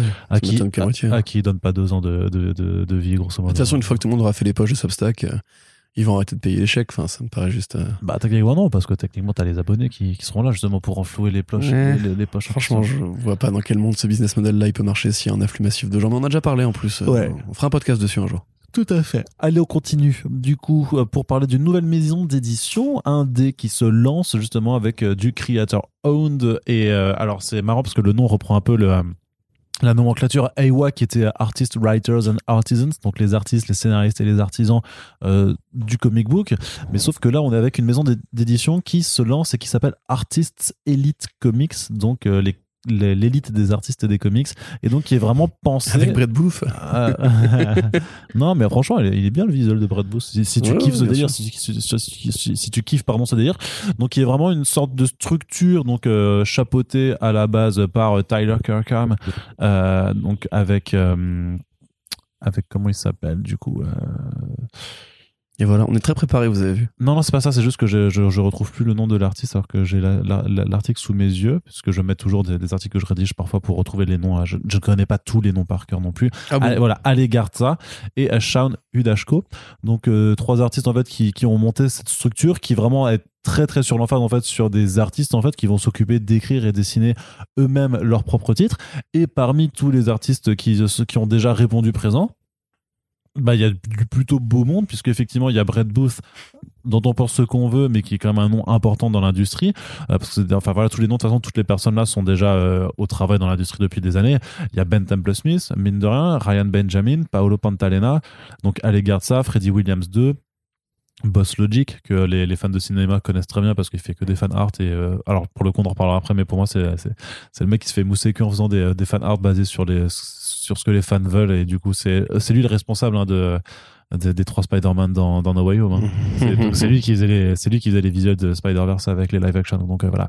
Allez il y a aussi Miko Swayan qui est super bon euh, dont on vous rappelle que ses dessins sur le Bloodshot de Jeff Lemire c'est euh, de la folie furieuse. Chad Hardin euh, ancien dessinateur du du Harley Quinn de Amanda Conner et et Jimmy Palmiotti, John Boy Meyers qui avait repris un, temps, non, qui avait été annoncé sur les euh, Super Sons à l'époque et qui finalement euh, s'en était pas occupé puisque c'était euh, Rory Jiménez qui l'avait fait. Et du coup, et donc aussi Ryan Kincaid et une dame qui s'appelle Sora Sung qui du coup est la seule dessinatrice de, de toute cette troupe de gars qui ont une certaine particularité et ça vous le verrez notamment si vous voyez les premiers visuels de tous les titres qui ont été annoncés, c'est-à-dire Final Boss de Tyler Kirkham, Lost Serpent Prince de Brett Booth, euh, donc euh, Dark Skulls de euh, Ben Temple Smith et euh, Sand Wenches d'Ale Garza, où en fait c'est vraiment euh, une esthétique très très très typée euh, Image Comics des années 90, très typée en fait juste comics des années 90. Pour moi, je dirais même que le truc de Brett Booth, après c'est son style toujours, tu vois, ça fait très extreme comics, euh, clairement de façon Rob Liefeld. Même le Dark, même Temple Smith, tu vois, au final, le, le, le visuel de Dark Skulls qui, qui, qui est sorti fait euh, fait pas le Ben Temple Smith que moi je kiffe sur euh, Wormwood ou euh, 30 Days of Night, tu vois. Et, euh, et donc euh, Sad Wenches, ouais, qui est un peu euh, très euh, Frank, euh, Frank Cho, mais en, en moins joli, quoi, du coup. Ah, J'aurais dit.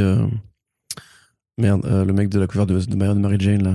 Tu sais, qui met toujours les meufs hyper cambrées comme ça. Là. Ah oui, euh, J. Scott Campbell. dessinait des yeux. Ouais, Ouais, ouais, J. Scott Campbell un petit peu aussi avec effectivement des, des dames avec Mm. des, euh, Tu fais très Danger Girl. des, des proportions, euh, des proportions anatomiquement euh, peu correctes, mais surtout qui prennent des postures un, un petit peu toujours euh, pour faire du, euh, ce qu'on appelle du high candy.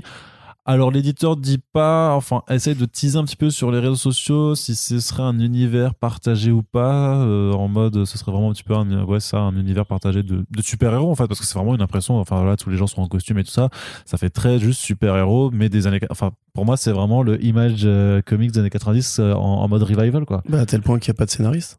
C'est que des dessinateurs. Oui mais les, oui mais alors, alors après enfin je veux dire Non, mais tu vois, Brad Booth, il va écrire sa série. Ouais. Et bah, déjà, ça, non. Pour, commencer, en général. Bah, t'en sais rien, euh, tu l'as jamais, oh, tu l'as jamais vu, Hugo, tu l'as ça jamais va. vu écrire, et je veux dire, ça, ça empêche pas. C'est pas parce que, enfin, justement, les, les- la- Non, mais ça fait Image Comics. Tu vois ce que je veux dire C'est les, dessinateurs qui veulent se approprier, en fait, les, Bah, c'est les- ce qu'ils les avaient fruits du truc, entre guillemets, quoi. c'est ce qu'ils avaient fait aussi à l'époque. Ils écrivaient leurs propres titres. Bah, oui, c'est ce que Oui, je suis en train de te dire. D'accord, ok. N'arrive pas à communiquer. Euh, oui, non, c'est ça, c'est ce que je te dis. En fait, c'est un, c'est un imprint de dessinateurs qui veulent écrire leurs propres histoires. Et bon, historiquement, on a vu que ça pouvait te donner tout et rien. Euh, Temple Smith, c'est un peu le seul qui a une vraie expérience de scénariste dans le tas. Euh, Swayan, je pense pas qu'il y ait déjà des scénarios signés comme. Enfin, euh, bon, tu vois, c'est plus ça, moi, le problème. Enfin, à la limite, années 90, très bien. Tu peux très bien faire du bon années 90, je veux dire. Euh, Donny Cates fait du bon années 90. Tu vois, il y, a- moyen de rendre hommage à cette génération sans forcément tomber dans le vulgaire ou dans le superficiel. Par contre, là, ça a l'air vulgaire et superficiel. En tout cas, pour les deux projets qu'on voit particulièrement. Le Temple Smith, franchement, moi, je ne je pas, je vais pas commencer à critiquer parce que c'est un mec qui vraiment, je pense, sait ce qu'il fait. Euh, il est pas mauvais, il m'a très rarement déçu. Même si c'est assez répétitif comme univers, là où justement le fait d'aller vers un truc plus super-héros ou plus équipe de justiciers qui viennent de différents horizons, etc., avec une sorte de Bane, un chevalier, pourquoi pas Tu vois, pourquoi pas Euh, Par contre, voilà, enfin, Brett Booth, déjà de base, le dessinateur, euh, je suis désolé, je- bah, peut-être qu'il plaît à des gens, peut-être que c'est pas du Oui. tout un, Bah, un, non, un- bah, un clone affreux de Jim Lee qui, qui, qui a tout raté dans sa carrière. Mais. euh, non, ça, ça, ça, ça, c'est pas très non, gentil. non, bon, franchement, Brett Booth, c'est pas beau, frère. tu lui dirais pas ça en face, euh, Corentin. bah non, donc, euh, parce que c'est pour ça qu'on fait des podcasts. soit- hein C'est pour ça qu'on fait des podcasts, Arnaud. C'est ça, j'ai pas besoin de parler aux gens en face. oui, non, mais bien sûr, mais faut rester, faut rester respectueux aussi. Non, non, mais attends, mais Brett Booth, c'est pas beau, quoi. Enfin, c'est, Ah. on peut quand même avoir un avis, je veux dire. Oui, bien sûr, mais Euh, tu dis, je ne trouve pas ça beau. Pardon, je mais vu que c'est moi qui parle, forcément, c'est moi qui trouve pas ça beau. Bah oui, mais tu dis, quand tu dis, quand tu dis c'est pas beau, quelque part, ça sous-entend que tu. D'accord, euh, alors je trouve que c'est affreux. Voilà. Et je trouve qu'il faut qu'il arrête de travailler. ça, c'est pas gentil. non, mais blague à part, en vrai, je, je peux comprendre effectivement qu'il y ait des gens qui aient eu cette, euh, cet amour générationnel pour le dessin des années 90. Je ne suis pas là-dedans, en fait, parce que voilà, moi, j'ai pas découvert les comics à cette époque-là. Et, et comme beaucoup de gens, en découvrant sur le tard, on a l'impression d'une sorte de, bond en arrière au niveau de plein de trucs. Euh, déjà, l'image de la femme, parce que typiquement, voilà, je veux pas être ce relou-là, mais dans les années 70-80, oui, il y avait des femmes qui étaient sexy, clairement, hein, mais il y avait des femmes qui étaient sexy et élégantes. Il y avait des femmes qui étaient sexy et classe, il y avait des femmes qui étaient sexy. La, la Black Canary de Neil Adams, c'était l'époque justement de Batman, euh, de, pardon, de Green Arrow, euh, Green Lantern. Elle est sexy, elle est pas vulgaire. Tu vois, elle est pas en déhanché, elle est pas tout le temps en train de pencher sa, son torse en avant pour qu'on voit sa poitrine, etc. Les années 90, c'était ça, et c'est justement le problème, c'est que qu'on soit fan de J. Scott Campbell, pas de souci, c'est un bon dessinateur. Mais euh, la façon justement dont son trait a mal vieilli à l'aune de, de l'envie en fait de ne pas faire des femmes de simples présentoirs à nichons, euh, je veux pas être méchant, mais à un moment donné, ces scénarios ne racontaient pas grand chose justement aussi. Et là, typiquement, quand on voit ce truc-là, on voit très bien le, le modus operandi euh, de justement avoir la nana un peu, un peu sexy geek, la nana un peu plus sexy femme fatale, la nana un peu bulky pour justement les gars un peu comme Frank Cho qui aiment bien les nanas un peu, un peu fortes, on va dire. Euh, enfin voilà, Danger Girl, c'était il y a longtemps maintenant, il faut commencer à tourner un peu la page.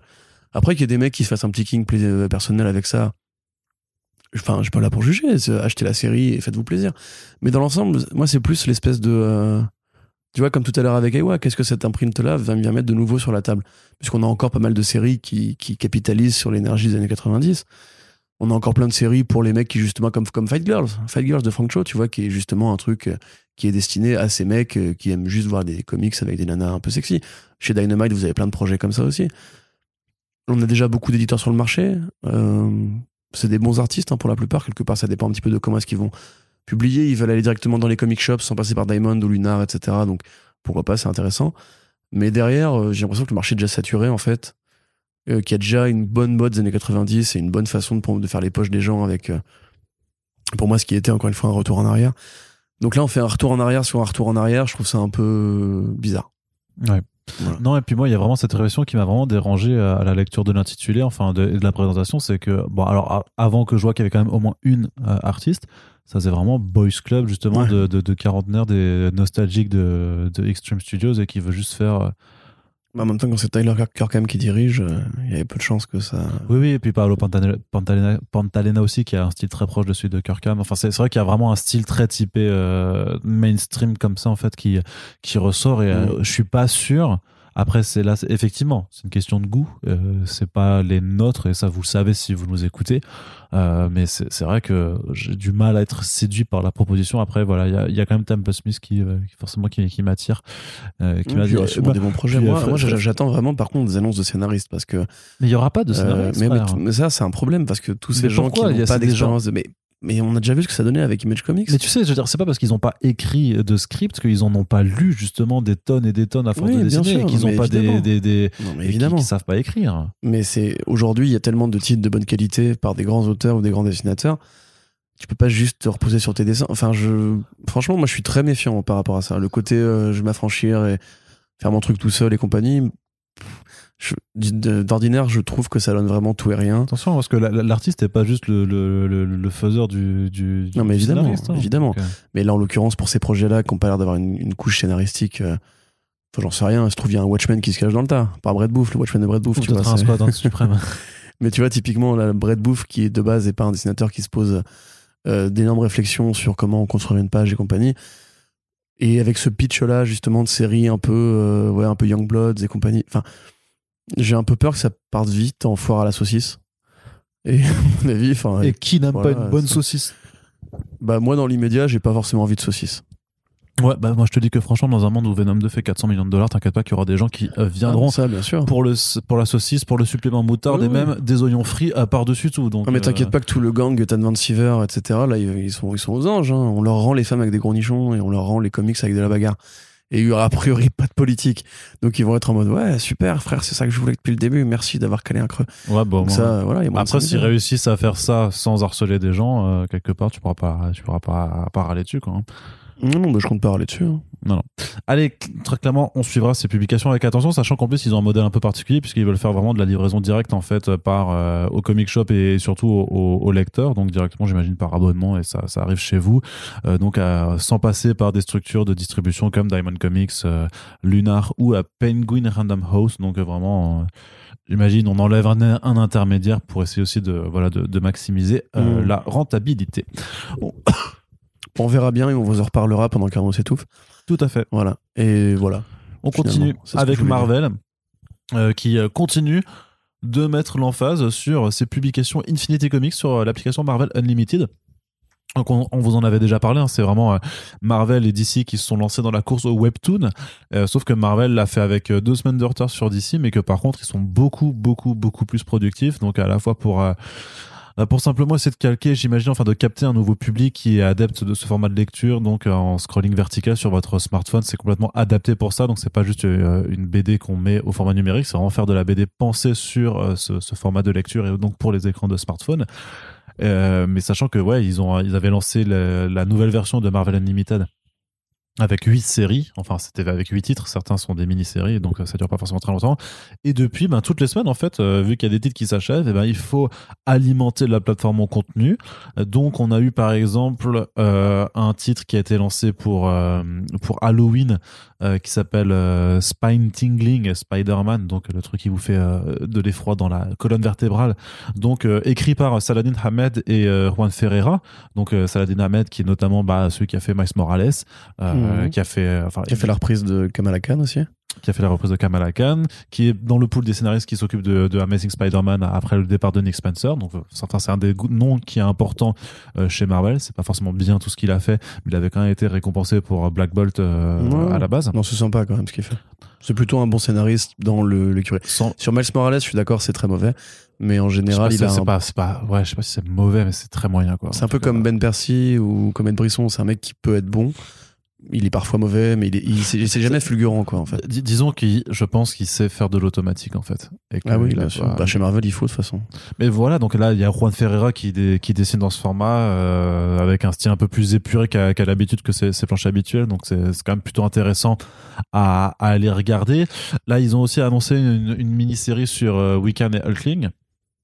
Donc euh, par euh, Josh Trujillo, euh, qui- voilà, qui fait une sorte de, petite mini-série sur la relation de couple de donc de, de Wiccan et euh, avec une première scène où en fait ils invitent à dîner North Star, qui est donc l'un des premiers super-héros, enfin le premier super-héros Marvel à avoir dé- déclaré son homosexualité ouvertement dans, dans les comics, et aussi Bobby Drake, qui, euh, dont, qui était euh, rétroactivement euh, ho- homosexuel, donc euh, sous les X-Men de, de Bendis. C'est Iceman, hein, pour ceux qui. Iceman, ouais, par- voilà, et qui sont du coup un, un dîner, bah, un dîner gay, quoi, du coup, vraiment en parlant de relations, de, mariage, de mariage. Non, mais parce que voilà, ils sont deux couples, donc parce que North Star et Oui, avec, oui, et et son mari, bah double date, oui, non, parce qu'il y a deux couples et, euh, et Bobby Iceman qui est, qui est là pour tenir la chandelle Ouais, c'est ça. des copains.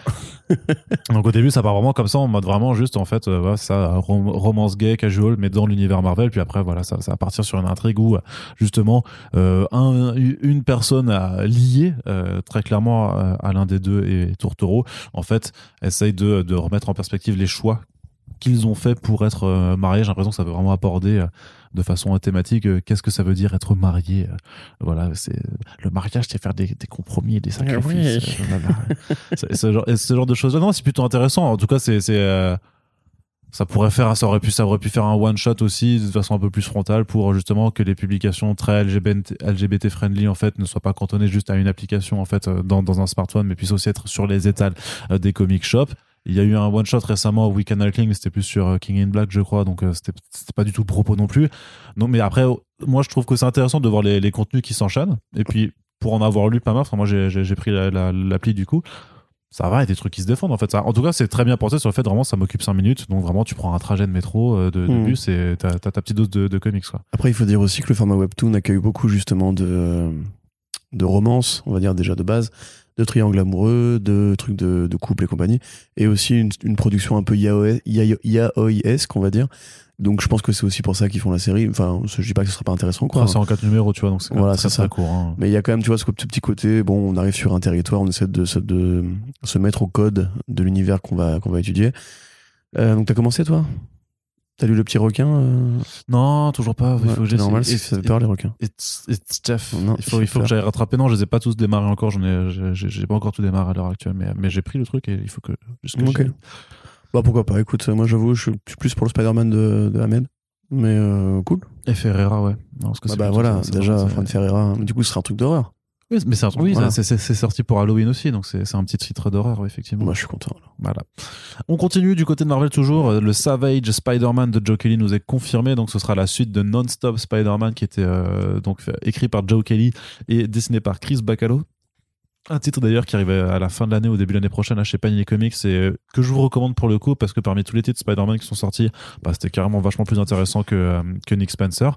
Euh, et surtout parce qu'il y avait Chris Bacalo qui nous fait une forme de de découpage tout du long en fait où les- de toute façon toutes les cases sont obliques en fait pour profiter au maximum Ouais. de la longueur en fait euh, plutôt que par rapport pas être cantonné à la, à la largeur d'une planche et qui joue sur la verticalité aussi pour euh, pour découper ça euh, les scènes avec de l'action énorme et une façon de représenter le le Spider Sense euh, enfin vraiment c'est Ouais, vraiment ouais. super fun quoi c'est pour le coup c'est C'est une vraie BD graphique, on va dire. Ouais, c'est ça. C'était vraiment très très intéressant. euh, et, mais vraiment, euh, alors je suis pas convaincu par la fin justement qui annonce Savage Spider-Man parce que grosso alors on va pas vous le spoiler mais disons que le, le concept même de, de Savage Spider-Man c'est que grosso modo euh, Spider-Man se transforme un peu en monstre arachnien vraiment Euh, et donc euh, voilà ça c'est un Oui, peu comme le- dans Six Arms Man. Non, Six Arms Spider-Man, qui était l'arc où il a les six bras qui poussent et c'est Ah. une sorte de grosse araignée mutante et Ouais. colossale et tout. Qui s'appelle le Golem Spider, je crois. Je sais plus, mais c'est une, une réalité parallèle. parce qu'avec six bras et deux jambes ça fait 8 et du coup c'est bien le nombre de Exact. pattes euh, des arachnides Putain, t'es trop fort, t'as un doctorat, toi, non j'ai peut-être un docteur en biologie Exact. ouais. Putain, il est avez Ah ça un peu, franchement. c'est ouf Donc, euh, donc c'est Sandoval au dessin qui reprend. Ouais, Euh, Gerardo Sandoval, Sandoval, ouais. pas Rafa. Sandoval. Euh, mm, c'est pas Chris Bacalo quand même. Il est bien, il est bien, C'est- Gerardo Sandoval, il est pas, il est, c'est pas Chris Bacalo. Et c'est le problème en fait. C'est passé après un, ça c'est comme Ah, après tu verras Magic Order 2, tu vois, sans quoi appelle. Bon, déjà de base, la série 1 était euh, beaucoup appréciée parce que quoi appelle. Série 2, bah, c'est moins bien forcément. Là, c'est pareil. Je, je- je- j'espère que Joe Kelly justement va plier son écriture pour que parce que la première mini-série était quand même vachement écrite pour être un défouloir d'action, une grosse suite en avant qui bougeait tout le temps, qui allait vite, qui racontait pas énormément de choses, mais qui était vraiment divertissante pour ça. Là, puisqu'il a Sandoval, peut-être qu'il va essayer de faire un truc plus posé. Mais j'en doute, puisque Niclo est arrivé derrière pour dire Ah, Ça va être tellement énergique Il va falloir que vous repreniez votre souffle entre les numéros, les copains C'est vrai que la, la- la façon, de la coke, mon gars. Enfin, la façon dont t'as rédigé la, ton article sur Comicsbox, j'étais écroulé. Non, mais j'en peux plus de ce mec. Quand il Mais avait après, vendu, mais, mais euh, après, tu t'habitues. C'est, le discours de façade de l'éditorial pour effectivement, ils vont, ils- mais jamais mais un lui, c'est un publicitaire, c'est même plus un éditeur, quoi. Mais, euh, non, mais en même temps, jamais un éditeur va venir. Oui, alors, euh, on va sortir ce titre? Bon, franchement, pas ouf. hein. Franchement, les gars, franchement, c'est pas terrible. lisez Batman. Hein. mais en vrai, moi, j'aime bien, j'ai bien aimé. Franchement, tu laisses ton Ouais, cerveau bah, il y a un monde entre ça et dès que le mec, dès que le mec sort un truc, c'est, c'est le truc qui va changer le monde de la, la Terre, la- le visage de la Terre. Mais les Genre, déjà pour le Spider-Man des Abrams où il avait dit genre ah ouais Cadaverous putain les gars c'est le meilleur vilain Spider-Man de l'histoire et t'as envie de dire mais Nico mais calme-toi va en thérapie t'as- écrit ce bouquin est tellement intense que vous devrez le poser entre chaque page pour reprendre votre respiration. Donc ça, c'est la déclaration officielle de Nick Lowe qui fait, voilà, qui veut survendre le truc. Après, euh, Non-Stop Spider-Man, pour le coup, c'était vraiment spectaculaire aussi. Vraiment, il y a- enfin, il y avait, il y a vraiment, il y a vraiment un super sens de la composition. ça ça valait bien pour le premier Et puis Corentin qui, qui rajoute après, coulisses, le bonhomme aurait ensuite ajouté, vous avez compris les gars, il est intense le bouquin, il est tellement intense que vous aurez besoin de prendre de la coke pour le lire, tellement il est intense, ça tue, c'est de la balle, ça déchire. Tu... tu peux mourir si tu le lis trop vite. c'est, pour Arnaud que je mets ces petits paragraphes euh, Oui, bien moi, sentis moi, je dois te relire à chaque fois, je me, là, je me, je, je m'écroule sur tes conneries, quoi. Et puis, et puis, bien sûr que je vais les laisser parce qu'on se marre, quoi. Tu vois, Ouais. cette façon détournée de, de donner des, euh, des fausses paroles dans la bouche de, de certains éditeurs euh, pour coller avec leur personnage, en fait, quoi. C'est, Ouais. euh, vrai que je le fais un peu moins qu'avant mais ouais, on ouais, mais Nico, de- moi, il m'inspire. ouais, euh, Après, c'est un peu- on, a, on a pris un peu les guignols de l'info en fait des éditeurs de comics mais on pourrait avoir une émission comme ça si on avait euh, des moyens et du talent, tu vois, mais c'est un peu du coup les deux qui nous manquent en ce Ouais. moment beaucoup même.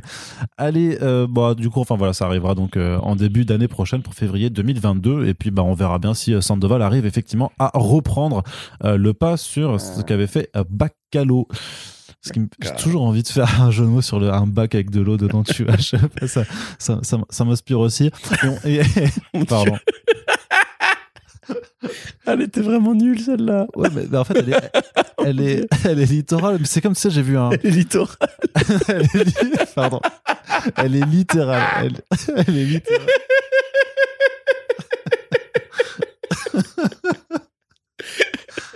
C'est la blague elle est un peu littorale mec hein. Ouais. elle, a un peu l'air marin comme ça, c'est pas ouf. non, mais pour vous, j'ai vu, j'ai vu sur, sur, sur internet, il y a, y a, je sais pas si c'est un film d'animation ou un projet de BD qui s'appelle, enfin, qui est japonais, je crois, qui vient du Japon, qui s'appelle Bitoku. Et là, l'enfant de 5 ans qui occupe le cerveau d'Arnaud, il a hurlé. c'est mais- trop pour moi. Non, mais t'as, du coup, t'as quelqu'un qui part en disant, euh, je crois que, euh, par contre, pour l'adaptation VF, ils vont avoir un vrai problème, tu vois. C'est, bah oui, effectivement. T'avais le manga de Tepu aussi. Ah ouais? Ouais, c'est un manga de MMA qui s'appelle Tepu Ah en ouais, bah, japonais. ouais. c'est un super manga, mais il porte très mal son nom parce qu'en plus c'est un- c'est une héroïne qui fait de la MMA du coup. Ah oui, donc, ça peut coup, être très mal compris en France, je c'est pense. pas, c'est pas ouf. Je disais donc du côté de Marvel, on termine euh, la partie comics avec. C'est n'importe quoi ce podcast, sans déconner. non, franchement, ça va, ça va. Tu coupes des trucs là. Non, je couperai rien. Tu sais très bien que je ne coupe rien. Euh, des nouvelles séries pour Ghost Rider et Iron Fist qui sont annoncées également pour le début d'année prochaine chez Marvel Corentin. Ah, ça c'est cool. Euh, alors Ghost Rider, précisément Johnny Blaze, hein, parce qu'il y, a- Ouais. il y a plein de Ghost Rider, il y a Danny Ketch, il y a euh, Robbie Reyes, j'allais dire non. Il y a le mec des Avengers de Jason Aaron et euh, Robbie Reyes. Ah, c'est Robbie Reyes? T'es sûr que c'est pas c'est pas le Spider, enfin le Blue Beetle Robbie Reyes? Non, c'est Rémi Reyes. Je confonds les Oui, deux Reyes. ok. Mais il s'appelle Reyes tous Oui, les non, deux, Robbie. Reyes, bah, tout, euh, très bien. Et Johnny Blaze, qui est le Ghost Rider original, donc celui qui, euh, qui a été joué par Nick Cage au cinéma, qui a vendu son âme euh, pour devenir le fameux biker de l'enfer, et qui a été un peu absent des dernières publications, notamment parce qu'il était en enfer, occupé à régner sur le royaume des ombres à la place de Mephisto, et corrompu par des démons qui l'avaient rendu un peu méchant. Donc là, tout ça, c'est oublié. Euh, on retrouve Johnny Blaze dans une réalité normale où il n'a jamais été le Ghost Rider.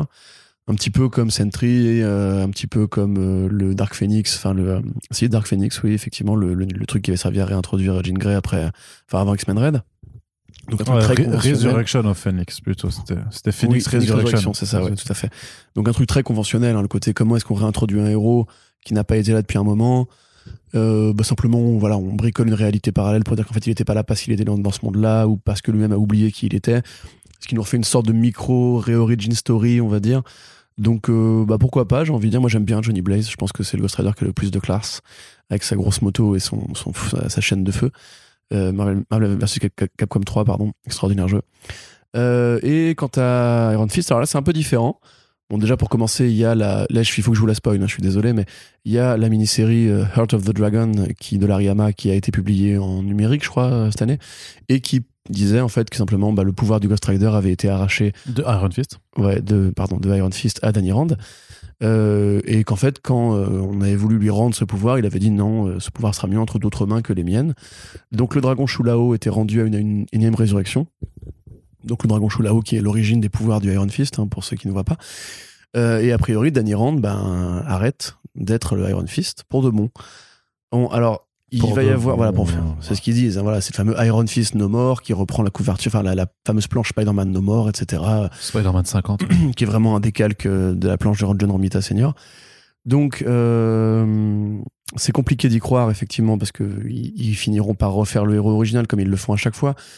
Mais on peut se poser la question, parce qu'Iron Fist, c'est vrai que de base, en fait, c'est un, concept qui correspond à ce qu'on appelle l'appropriation culturelle, c'est-à-dire que quand Iron Fist apparaît, euh, il apparaît à l'époque de la mode des films de Kung Fu, à l'époque de la mode de Bruce Lee, où justement c'était cool d'avoir des, des mecs qui faisaient des, des coups de pied sautés, etc.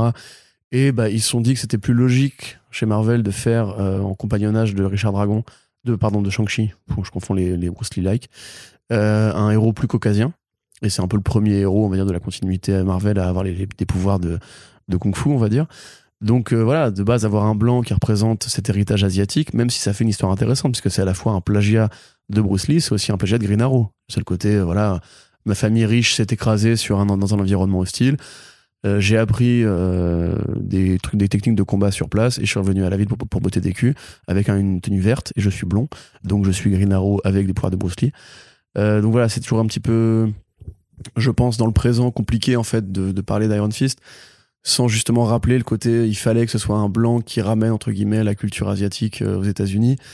Euh, donc là, a priori, ce qu'ils vont faire, c'est qu'ils vont prendre un héros asiatique pour devenir le nouvel, Iron Fist. C'est ce qui me paraît le plus probable, c'est ce qui me paraît le plus logique. Quelque part, c'est opportuniste, mais c'est aussi une façon de corriger le tir.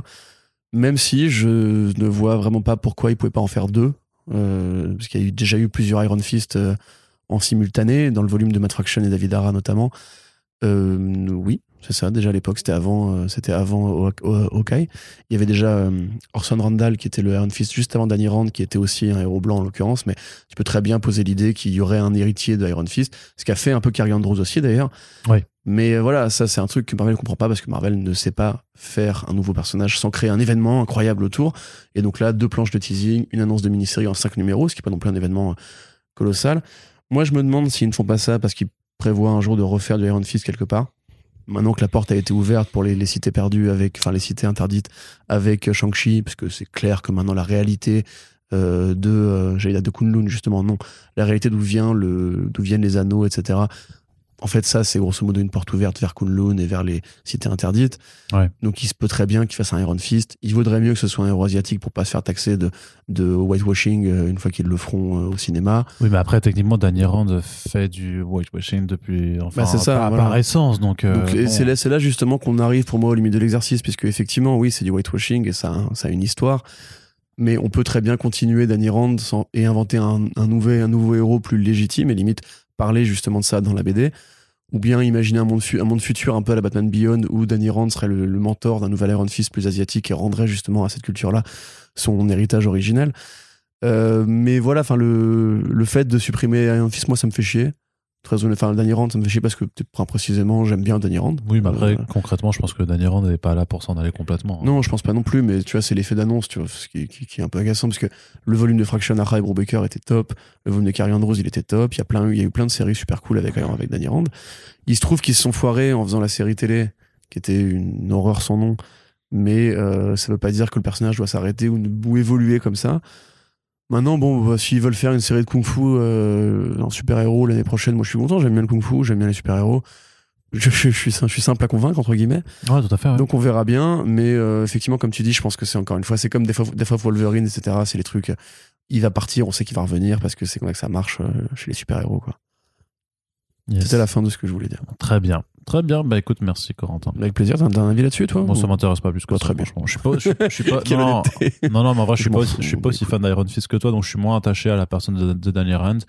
Et après, la série Ghost Rider, bah, j'a- j'attends de voir. Pour, pour moi, le pitch de, de, de départ est vraiment très, euh, très téléphoné, parce qu'on est vraiment Johnny Blaze euh, heureux. Alors, déjà, il y a eu quand même un gros problème avec, euh, avec Ghost Rider, c'est que sa série précédente, justement, par Ed Brisson, a été annulée en, en pleine euh, en, pleine euh, en plein arc narratif en fait c'est le nu- numéro 7 qui sort en juillet et qui en fait se retrouve d'être le dernier euh, numéro alors que justement à ce moment-là en fait t'as donc Johnny Blaze en fait qui a été corrompu et en fait en fait qui est qui est soigné et qui dit ben voilà moi j'ai encore Lilith notamment reine des démons en fait à, à Oxyr avec tous ses subalternes et il part du coup il laisse tous ses potes en plan et dit vas-y j'ai encore des trucs à faire je reviendrai après et donc t'as le le le euh, le bas de la dernière page qui dit vraiment ouais dans dans le prochain numéro euh, la guerre je sais plus si c'est la guerre des démons quelque chose comme ça. Et ben en fait euh, cette histoire ne trouvera jamais conclusion en fait. Tu- c'est vraiment annulé en plein vol. Et là ensuite on dit on, te fait un pitch avec la nouvelle série qui dit ouais donc là Johnny Blaze mène une vie de rêve. Il a une femme deux enfants et tout ça. Mais dans ses sommeils il fait des cauchemars et tout ça. Donc tu sens voilà c'est le pitch ultra téléphoné. Et je sais pas si c'est vraiment ils vont essayer de raccorder les, liens avec cette fin complètement euh, claquée du coup enfin complètement annulée en plein vol pour dire bon en fait il a il a voulu euh, se frotter à Lilith ou je sais pas qui. Et en fait il a été brainwashé et puis on va avoir un premier arc où du coup il va juste retrouver ses marques euh, parce qu'il va se rendre compte effectivement que sa vie rêvée en fait est factice. Mais ça on l'a déjà vu lu plein de fois en fait ce, ce, ce genre de, de take. Donc, je suis pas forcément en- enthousiasmé. Après j'attends de voir ce qu'ils veulent faire puisque cette série s'inscrit un peu dans dans l'année de la vengeance euh, qui est vraiment euh, alors c'est pas un truc de Morsaille du tout hein, mais c'est euh, c'est en fait vraiment l'opération de, de Marvel pour fêter vraiment les 50 ans de la création de Johnny Blaze en mettant en avant tous les Ghost Riders qui, qui ont existé et même le, le Phantom Rider, tu sais, qui est le, Ouais. personnage de Western Bien qui s'appelait Ghost Rider avant et puis qui a été changé de nom après. Donc à voir, à voir. Je, je, mais je suis pas, je suis pas. qui, plus- qui est dans le film d'ailleurs. Ouais. De, le premier film de Ghost Rider avec Nicolas Cage, qui est joué par le moustachu sympa de Up in the Air et, et de Big Lebowski et tout. Très bon moustachu. Donc toujours là pour te dire que je n'ai pas vu les films Ghost Rider aussi. hein. Mais t'as mais t'as vu Big Lebowski? Oui. Le cowboy à la fin avec la grosse moustache. Oui. C'est lui qui joue le, D'accord, ok, ok. le Phantom Rider, D'accord. qui est un Ghost Rider en fait. Ouais. Mais du Far West. Oui.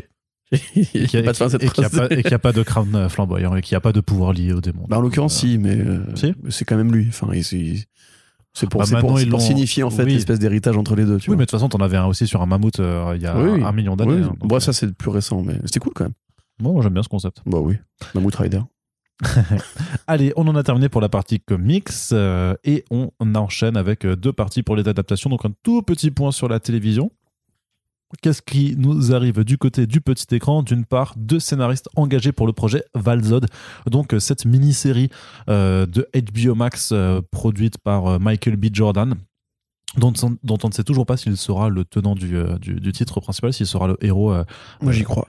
J'y crois aussi, mais euh, on, on ne sait pas. Et donc, deux scénaristes qui ont été, qui ont été embauchés, c'est Darnell Metayer et Josh Peters, qui ont écrit avant sur une série qui s'appelle Black Mafia Family, qui est Ouais. diffusée sur Stars, qui est bien peut-être. Bah justement, j'ai envie de la commencer et malheureusement je ne l'ai pas encore vue. elle est Mais j'ai eu, l'offre. eu de très bons retours. Elle est sur l'offre MyCanal du coup, puisque Stars en Oui. fait, le Je bout. pense qu'elle est sur Tirexo aussi. Sur quoi Tu fais pas, tu fais pas ce genre de choses. la promo du piratage. Tu fais pas ça. Arrête euh, de faire ça. Corentin, tu ne fais pas ça. interdit. Non, et, Non, et à qui on a aussi voilà. confié l'écriture. euh, ça fait partie un peu de ces, de ces scénaristes qui, comme Matt Sam Tomlin, en, qui, à qui on, font- on confie tout de suite beaucoup de gros trucs euh, parce qu'ils vont aussi écrire le Transformers Rise of the Beasts, donc le, le- le prochain film de la saga où ça les Oui, c'est souvent effectivement des. C'est un peu comme euh, quelques années avec Lana qui a fait Birds of Prey, euh, Christine Hudson, je crois. Yes, Christine Hudson. Et tu vois, c'est des gens qui, voilà, on sent qu'ils vont péter, enfin qu'ils vont percer. Ça, mais- c'est Xavier Bertrand. Non mais péter, c'est au sens qu'ils vont exploser, tu vois. Tout le monde n'a pas un, en- un enfant de 5 ans dans la tête, Arnaud. sent qu'ils vont percer, donc on les voit un peu partout. Euh, mais franchement, voilà, la série en question, il paraît, paraît qu'elle est super cool et elle aborde justement des thématiques par rapport à la culture afro aux États-Unis et l'héritage justement Ouais. des quartiers et tout. Bah, c'est deux scénaristes qui sont Donc, nord-américains, euh, du coup. Ouais, euh, et une série de gangsters, a priori, justement, avec des, des, des thugs du hood. Donc euh, ça peut correspondre très bien avec B. Jordan qui justement a toujours eu un petit peu ce côté euh, les héros de la street dans Fruitvale Station et dans Creed aussi. Euh, c'est un peu sa conception du héros, je pense. Justement, ce côté un peu, un peu ghetto, même dans Killmonger, voilà, il l'avait habillé avec un, un jargon vraiment très, très quartier, très Compton et tout. Donc, bon, après Valzone en mode street, pourquoi pas, un Superman un petit peu, un petit peu, ouais, du quartier et tout. Ça pourrait être marrant. Ouais, après c'est pas forcément, enfin parce qu'à la base donc Valzot c'est un kryptonien qui a aussi Oui. été envoyé, Oui, oui. envoyé donc euh, sur Terre, mais en fait dont la navette s'est perdue euh, pas mal, pas mal de temps, donc il est arrivé euh, sur Terre bien après en fait que que Kal-El ou que Kara Zor-El soit arrivé sur Terre. Donc à la base il a été créé dans les pages de Earth 2, euh, donc euh, c'était sur une Terre parallèle, euh, donc c'était chapeauté par euh, James Robinson puis euh, Tom Taylor, et donc c'est euh, à, à, à la base en fait ce, ce Valzot par contre venait remplacer justement Kal-El qui avait été tué Ouais. euh, par les forces de. Darkseid. Tout à fait. Oui, je sais. Enfin, Mais- tu es corrompu, on va dire, plutôt corrompu. ouais. Bah, du coup, voilà, moi j'attendrai de voir la série pour me prononcer, mais c'est un projet qui, encore une fois, comme je l'ai dit, je trouve plus pertinent que justement le côté, euh, le film Tennessee Coates. Euh, oui, de Tennessee. Coast, parce que les deux. Oui, oui, pardon, je- excusez-nous, on, s'est on a confondu Tennessee Coates et John Ridley, John Ridley Ford, parce que Ouais. John Ridley Ford était aussi un, enfin, est aussi un scénariste euh, pour Hollywood à, à côté des comics, euh, d'où 12 Years a Slave et tout, et Tennessee Coates, à l'inverse, c'est plus un scénariste de comics qui va à Hollywood en ce moment. Donc, euh, voilà, pardon. Mais non, mais je suis, voilà, moi je, dis, je, suis, je suis assez impatient de voir ce que ça va donner. Je suis plutôt curieux également, Corentin, et je suis aussi très très joie. Là, je suis plus que curieux puisque euh, il y a le trailer de la deuxième partie de Master of the, Universe Revelation qui est sorti. Donc, on sait que ça arrive le 24 novembre. Suite et fin, en tout cas, de cette poursuite de la série animée qui, euh, voilà, qui euh, en fait bâtit littéralement une continuité sur une- sur la série des années 80 qui n'en avait pas vraiment. Et en vrai, si j'avais placé cette news là-dedans, c'est juste pour vous dire que on a fait un podcast avec Marc de CloneWeb et Joe Hume pour pour parler en fait tout simplement de la saga Les Maîtres de l'Univers et donc bah, on vous encourage à aller l'écouter si vous ne connaissez pas comme euh, comme moi même il y a encore quelques mois en fait euh, ce- cette euh, cette licence et par contre c'est vrai que toi Corentin t'as pas encore regardé Les Maîtres de l'Univers Révélation et je te le recommande puisque même si t'as pas regardé même si tu connais rien de Musclor et tout ça avant il y a Je t'ai dit, j'ai regardé le, le cartoon original, moi. oui c'est vrai Mais pas dans un état très sain d'esprit, mais. oui oui voilà c'est quand même un peu. voilà. mais du coup c'est Non, mais vraiment- je vais regarder ce jeu. Vraiment. Mais, euh, mais je vais écouter le podcast surtout. Ouais bah tu peux J'aime bien Clone Web et Hume. bah, tu- Enfin, tu- pardon, Marc de Clone Web et Hume. tu peux le faire, tu peux le faire. Voilà, donc c'était juste euh, ce petit, euh, en fait, ce- cette news prétexte en cheval Oui. de 3, tu vois, pour placer. euh, ah, en fait, on a, on a d'autres podcasts Oui. encore euh, qui sont sortis entre temps. voilà, donc on en a 12 et c'était le numéro 8. c'est vrai que là, en ce moment, ça. ouais, mais je t'ai dit, avec, mitraille, avec les. Mais avec les invités de, de Quai Début, ben, ça fait encore plus de. Et du coup, ben, en plus, il y a, il y a Paris Manga, donc ça, je risque aussi de- d'en faire d'autres à Paris C'est Manga. Arnaud a Et- l'air désespéré. là. Il m'a jeté un regard plein de, plein de vide. En fait, je me dis que non, mais c'est parce que je suis content de tout, parce que tout ce qui est dit dedans, il y a, y a toujours des trucs super intéressants, mais j'ai Mm. toujours peur qu'en en mettant trop, de toute façon, en fait, ça, ça va décourager, que les gens arrivent pas à suivre, sont en retard et après ne, ne prennent Bon, pas on peut temps. élaguer un peu après. Et que je sacrifie. Bah oui et non, parce qu'en vrai, le truc, c'est qu'avec les adaptations, euh, les thématiques que j'ai promis, euh, les, les uppers aussi qui doivent revenir. Enfin, il y, a- il y a vraiment une masse en fait que que je peux pas forcément euh, répartir parce qu'après, enfin, parce que ça ça, ça, ça s'accumule, tu vois. Si, il y a Ouais. plein de gens qui ont des trajets matin, midi, enfin matin et Oui, soir pour sûr, le c'est boulot. sûr. hein. Oui, oui, non, mais c'est sûr, c'est sûr. Et euh, du coup, voilà, Prenez a des vacances pour écouter nos podcasts. beaucoup, beaucoup de Super Friends qui arrivent et, euh, et du coup, ben, euh, continuez de, de les écouter et, euh, et pas que celui avec euh, avec Sullivan Room, aussi ceux avec euh, parce Après, non, après, il est bien. non, mais il est bien, il est mais bien. je veux dire, il y a plein de gens, euh, bah, parce que beaucoup aiment aussi beaucoup son, son franc parler, son, euh, son, euh, Ah bon? Bien sûr, Il mais, aurait euh, des fans. Oui, C'était combien? Attends, je me souviens pas parce que je me suis posé la question. Sa BD avec Alt, c'était combien le, le crowd 300 000. 300 000, putain. Ouais, Astra Mortem, ouais. Ouais. C'était chaud. Après, c'était aussi Ah oui, Alt. c'était aussi Alt Alt, a ouais, une énorme communauté. hein, donc, euh, Enfin bref, voilà. Donc euh, vous pouvez écouter tous les autres Super Friends parce que je trouve vraiment, voilà, même si vous connaissez pas les auteurs et tout ça, c'est toujours des gens de façon qui euh, qui ont toujours des choses intéressantes à raconter. Et puis en général, l'intervieweur pose des questions intéressantes aussi, donc ce qui permet. Oui. Oui, voilà. hein, on peut le dire quand même un petit peu. Allez, on essaie de, on essaie de le placer. Il fait des jeux de mots bizarres par contre. C'est ça. mais- C'est ça. Mais il les fait pas. il avec- prend en otage l'humour. Mais il les fait c'est ça, mais il les fait pas avec les invités euh, autres que Corentin, donc euh, voilà. Allez, Corentin, justement, puisqu'on parle de toi, on va aborder la partie cinéma de ce podcast avec une première nouvelle euh, qui, moi qui vais parler du coup. qui t'in- qui t'intéresse, ouais, bien sûr. Euh, c'est euh, The Trench, le, donc le fameux spin-off d'Aquaman qui devait se concentrer sur la communauté aquatique sous-marine un petit peu monstrueuse qui avait été vue dans le premier film Aquaman de James Wan. En fait, à la base, euh, eh bien, c'était un film sur Black Manta. Ok. Et t'en as rien à foutre, du coup. en fait, je savais que le film allait pas se faire. Donc, euh, de base, si tu veux, ça pourrait bien parler de, Ouais, mais tu, tu, tu, avec mon petit poney, tu- tu- planète des singes. Non, mais pareil, tu le- vois, le fait que tu dises ça, c'est parce que maintenant, à- à- avec le recul, tu dis ouais, mais je savais que ça allait pas se faire. Ah non, Et- et quand on en les parlait- podcasts. Oui, mais, mais quand on en parlait sur le- la base d'un projet The Trench, effectivement, il y avait peu de chances que ça se fasse. Même si moi je croyais que ça allait se faire, bien entendu, je, je reconnais. Dommage qu'on ait jamais parlé de kebab à cette époque-là, Corentin. Peut-être qu'on en a parlé. Hein. Ouais, peut-être il va- falloir aller euh, éplucher tout ça mais surtout ce que je veux dire c'est que mais par contre sur la base d'un projet de film Black Manta Oui, ça, ça oui, me paraît un peu plus euh, Oui, mais c'est pas logique dans le sens où il est déjà dans le 1, il sera dans le 2. de oui c'est pour ça mais en fait je pense que c'est même pour dans le 3. Enfin, est-ce qu'ils vont faire, faire une sorte de trilogie sur le cycle de la vengeance et tout? Euh... ça c'est toujours Marseille mais putain, en plus, je sachant que Marseille, Marseille a fait une trilogie du coup sur Oui, la, vengeance, la vengeance 2, oui, la je sais, vengeance ouais. 3 donc bien euh, sûr, avec Sébastien Abdelhamid, je crois. ah oui il euh, il me semble qu'il avait produit un truc comme ça, Ah mais ouais, bref, euh, peu importe. Euh, vous vérifierez sur IMDb, je sais pas, je sais pas quoi vous dire. Mais non, mais voilà, enfin, déjà, il... je crains, moi, déjà, que le 2 soit un peu une ressuscité du 1, au sens où il y aura encore Ocean Master et encore Black Manta. Avoir un film interstitiel sur, les, sur Black Manta précisément. Et The Trench, qui, était une très belle scène hein, dans le film, qui était très jolie. Mais qu'est-ce que tu veux composer à partir de là? Voilà, un, un film qui aurait été. Ou même une saga de films sur les différents royaumes, euh, pour explorer un peu la mythologie atlantéenne ou les différents mondes sous-marins, maintenant qu'ils ont mis au point la technologie pour faire ces films-là et qu'ils l'ont un peu rentabilisé avec le 1, qui a quand même très bien marché. Pourquoi pas? Mais euh, tu vois, c'est comme le spin-off Les Amazones qui devait se faire entre Wonder Woman 2 Wonder Woman 3, Wonder Woman 3, pardon, qui va pas se faire, hein, évidemment.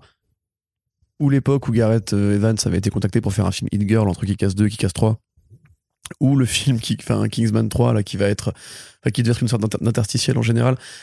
Quand ces machins-là se mettent en place, c'est soit la fin de la franchise, soit une fausse bonne idée qui va pas se faire. Donc là, en l'occurrence, moi, j'y croyais pas du tout. Euh, je pense qu'on verra assez Black Manta dans le 2. J'aime beaucoup Yahya Abdul Matin 2, euh, enfin, en Black Manta, pas, en Black Manta, pardon, pas forcément. Je me souviens, c'était qui avait dit qu'on dirait que le mec faisait un concours de mecs constipés. Dans le, pour le premier, ça m'avait fait rigoler.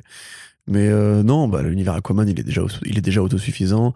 Ils ont même pas voulu faire de la série animée un truc vraiment canon qui aurait pu être une sorte de, de Aquaman TAS pour lier les deux, les, deux, films entre eux. Donc ils ont fait un truc complètement débile et, et autonome.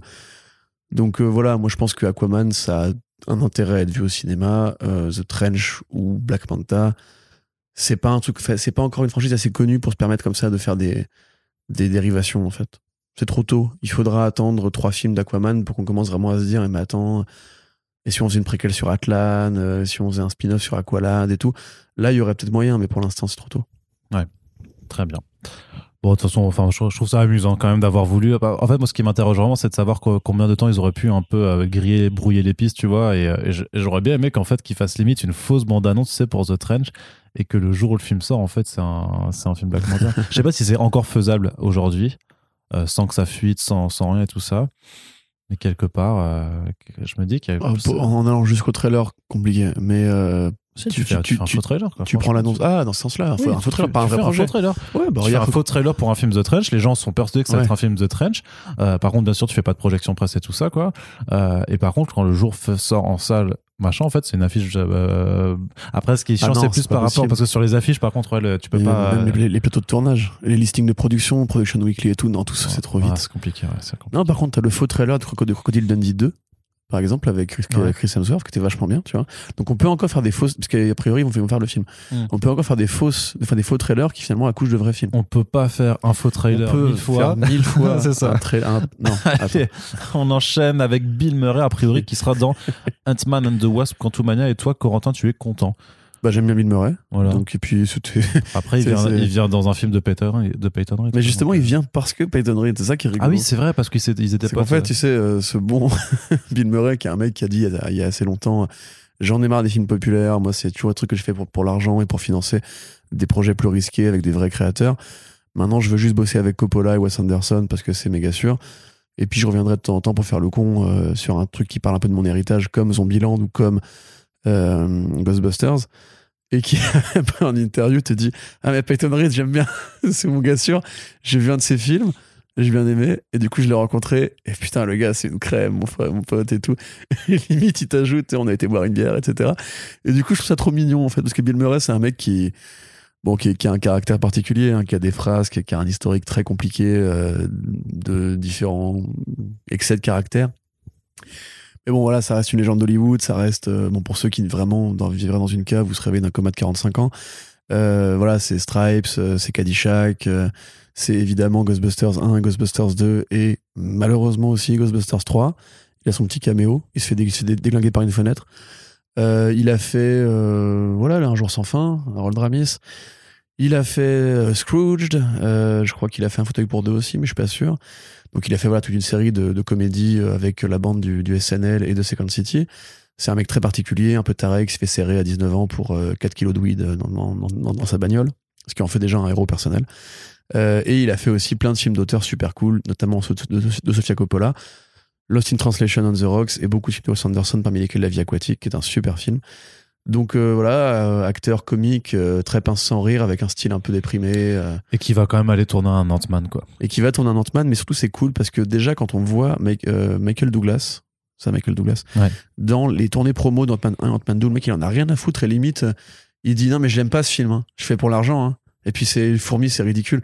Et il dit vraiment ça en junket et tout, en mode genre je m'en, fous. Et Paul Rudd qui réagit en mode genre, euh, tu sais, humour cringe un peu en mode genre, ouais, bah c'est, vrai que c'est de la merde les fourmis et tout, tu vois. Avec en plus Bill Murray qui est pareil, qui est une tête de con, qui, qui, est pas, qui joue pas du tout le jeu du côté junket, etc. Euh, je pense que ça va être un bordel sans nom. Et quand même, ils ont jamais tourné ensemble les deux, tu vois. Alors que c'est deux légendes d'Hollywood et tout, ils ont travaillé à la même époque, entre guillemets. Donc ça peut être rigolo. euh, Puis ce Bill Murray, enfin, il est bien. J'espère que Peyton Reed, justement, par amitié pour lui, lui donnera un rôle un peu méta et pas juste un rôle de méchant automatique. Ouais. euh. Parce que si c'est le méchant automatique, on a déjà vu ce que Je ça pense pas que ce soit le méchant, de toute façon. C'est pas parce qu'il est vieux, tu sais, faut, faut Non, mais c'est les, les vieilles restas, souvent ils les calent. Ou alors ils en font, ils n'en- ou alors ils, ils n'en font rien. Comme dans les Guardians avec euh, Meryl Streep, je crois. C'est que t'es juste la capitaine des Nova Corps, ou. Stallone qui était juste la capitaine des Ravagers. Enfin, des rôles qui servent à rien, grosso modo. Oui, bah après voilà, c'est juste pour le plaisir, en fait. hein. Ouais. Tu vois des Ouais. têtes connues, ça fait toujours un nom de plus à ajouter dans la Mm. longue liste des gens passés chez Marvel Studios, et puis voilà. Imagine, il joue Kang. Mais non, c'est Jason Masters, du coup. qui- Non, mais il joue une version de Kang du multivers où Kang est un vieux mec blanc euh, à qui rigolo. Non, pas du tout. On continue. Marrant, Avant que tu n'enchaînes les bêtises, un petit mot juste pour féliciter Brendan Fraser qui a été embauché pour le film Bad Girl sur HBO Max, a priori pour jouer le vilain Firefly. Non, pas a priori, c'est confirmé ça. Enfin. Donc, euh, ouais. Brendan Fraser, alors, ah voilà, Brendan Fraser, là on parle. En tout cas, c'est comme Bill Murray, un mec que j'aime bien, euh, mais qui est plus sain que Bill Murray. Donc, Brendan Fraser, c'est un acteur des années 90 princi- principalement, qui a été connu pour le film La Momie, voilà, le, bon film La Momie, pas celui avec Tom Cruise, euh, qui a fait aussi Georges de la Jungle, un super Disney qui m'a régalé quand j'étais petit, euh, eu plein de rôles euh, assez cool par-ci par-là. Il se trouve qu'il a été agressé sexuellement par un producteur qui lui a proposé un rôle en échange de. Voilà. Et euh, bah, il a décidé de- de- d'en parler à l'époque où ça ne se faisait pas, à l'époque où il n'y avait pas le mouvement MeToo, à l'époque où justement les producteurs étaient très protégés, donc il a été tricard en fait. Et la même année, sa mère est morte, donc il est entré dans une grosse phase de dépression, il a une longue traversée du désert, où il a fait beaucoup de projets pas terribles. Euh, il a continué la momie aussi pour le fric avec la momie 3, qui était pas le meilleur épisode. Et il, voilà, il s'est retrouvé assez euh, victime de, de plein de trucs, de dépression nerveuse, etc. Donc il a pas eu la carrière qu'il méritait, parce que très honnêtement, c'était un bon héros Disney. Ouais, c'était un bon mec en fait de film d'action un peu cool. C'est un peu le côté- Chris Pratt de son époque. Tu Mhm. vois, c'est-à-dire le mec qui veut juste. Il, il est carré, il est rigolo, il est musclé, on aime bien. Euh, il a une franchise dans, dans, dans son jeu qui fait que c'est pas le meilleur acteur du monde, mais il est toujours sympathique, etc. Et c'est vraiment l'héros de notre enfance, tu vois. Et euh, il a fini par revenir euh, par la petite porte, j'ai envie de dire, avec des pareils, des trucs un peu secondaires. Puis il y a eu la série Doom Patrol, où quand on l'avait annoncé, les gens avaient l'air contents d'ailleurs. J'étais pas, j'étais, pas tout seul. Il y avait aussi un fameux rôle dans Scrubs qui, euh, il faut que tu rattrapes Scrubs, frère, qui, euh, qui fait mal un peu. Et je vous conseille de le, re- si un jour vous êtes très heureux et que vous avez envie de, déprimer un peu. Ça arrive des fois. Euh, donc voilà, là finalement, après Doom Patrol, il été engagé pour faire un petit rôle dans le Scorsese, Killers of the Flower Moon. Et bah, parce qu'il a la cote chez DC, j'ai l'impression en fait que tout le monde a compris que c'était un mec que tout le monde aimait bien, qu'on était ravis de le retrouver en Robotman, etc. Donc pour le film de Bilal Fallah et Adiel El Arbi, euh, ils ont décidé de le prendre pour jouer Firefly. Ce qui est intéressant, puisque Firefly, c'est le vilain principal avec Killer Moth, mais quand même plus Firefly, de Bad Girl Year One, de Chuck Dixon, euh, Scott Beatty et Javier Pulido, je crois. Non. Oui. Si, ouais. Si, Donc, non, ah, euh, quoi que non. Bad Girl, dire, je sais plus. Non, c'est peut-être Robin Year One Pulido. C'est Robin Williams. Ouais. Et du coup, là, c'est Marcos Martin. Oui. Voilà, Marcos Martin, extraordinaire dessinateur. Euh, donc Bad Girl Year One, qui est l'origine définitive de Barbara Gordon, qui raconte sa première année de formation en tant que Bad Girl. Une superbe série que vous devez lire et qui a beaucoup inspiré Spider-Gwen par, ailleurs. Donc, euh, bon, déjà, c'est une bonne nouvelle. Ça veut dire que Fala et El Arbi ont, fait leurs recherches, parce que c'est pas pour rien qu'on associe Bad Girl et Firefly. Enfin, le, le hasard est quand même un peu trop gros. Donc, euh, s'ils partent vers cette, cette orientation-là, ça peut être super cool. Encore que Batgirl Year One nécessite d'avoir un Batman, mais tout va bien parce qu'ils ont un Michael Keaton. Euh, et, un, et un Robin éventuellement, mais c'est pas grave parce qu'on s'en on s'en fout, il n'y a pas besoin de Robin. En fait, ça sert à rien, Robin. Euh, donc, euh, voilà, c'est plutôt cool. Et euh, Fraser, dans ce rôle-là, bah, en plus, c'est rigolo parce que Firefly, au départ, c'est un technicien des effets spéciaux, c'est un pyrotechnicien euh, qui, justement, travaille pour le cinéma et est viré parce qu'il est un peu trop extrême et qui cause des accidents liés au feu. Donc, pour un mec qui, euh, un peu comme Doom Patrol, justement, qui était déjà un rôle un peu méta, pour un mec qui a travaillé à Hollywood et qui a été un peu tricard du système et qui a été un peu mis à, mis à l'écart, etc., ça peut être une sorte de mise en abîme à la Clayface, à la Mysterio. Euh, pour un- une œuvre de cinéma, c'est toujours cool. Pour une adaptation de au cinéma, c'est toujours cool. Donc, euh, voilà, j'aime bien Brendan Fraser et je suis content. Ouais, très bien. Non, c'est une bonne. C'est vrai qu'il a un capital sympathique qui fait que aussi je peux comprendre que DC continue en fait de miser sur lui parce qu'ils savent aussi que qu'il a vraiment la- la- l'adhésion du public en fait.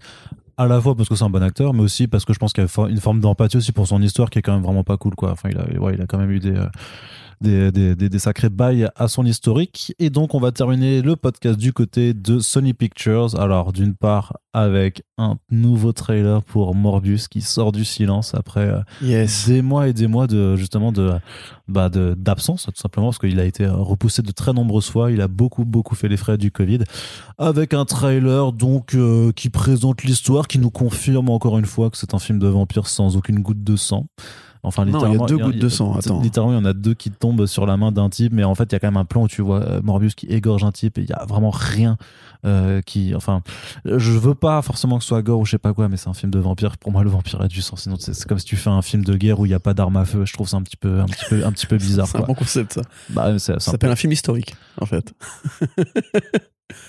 Ouais, non, je sais pas, c'est ça. Non, mais là. pas, c'est- comme si tu fais un film porno où il y a pas de beat.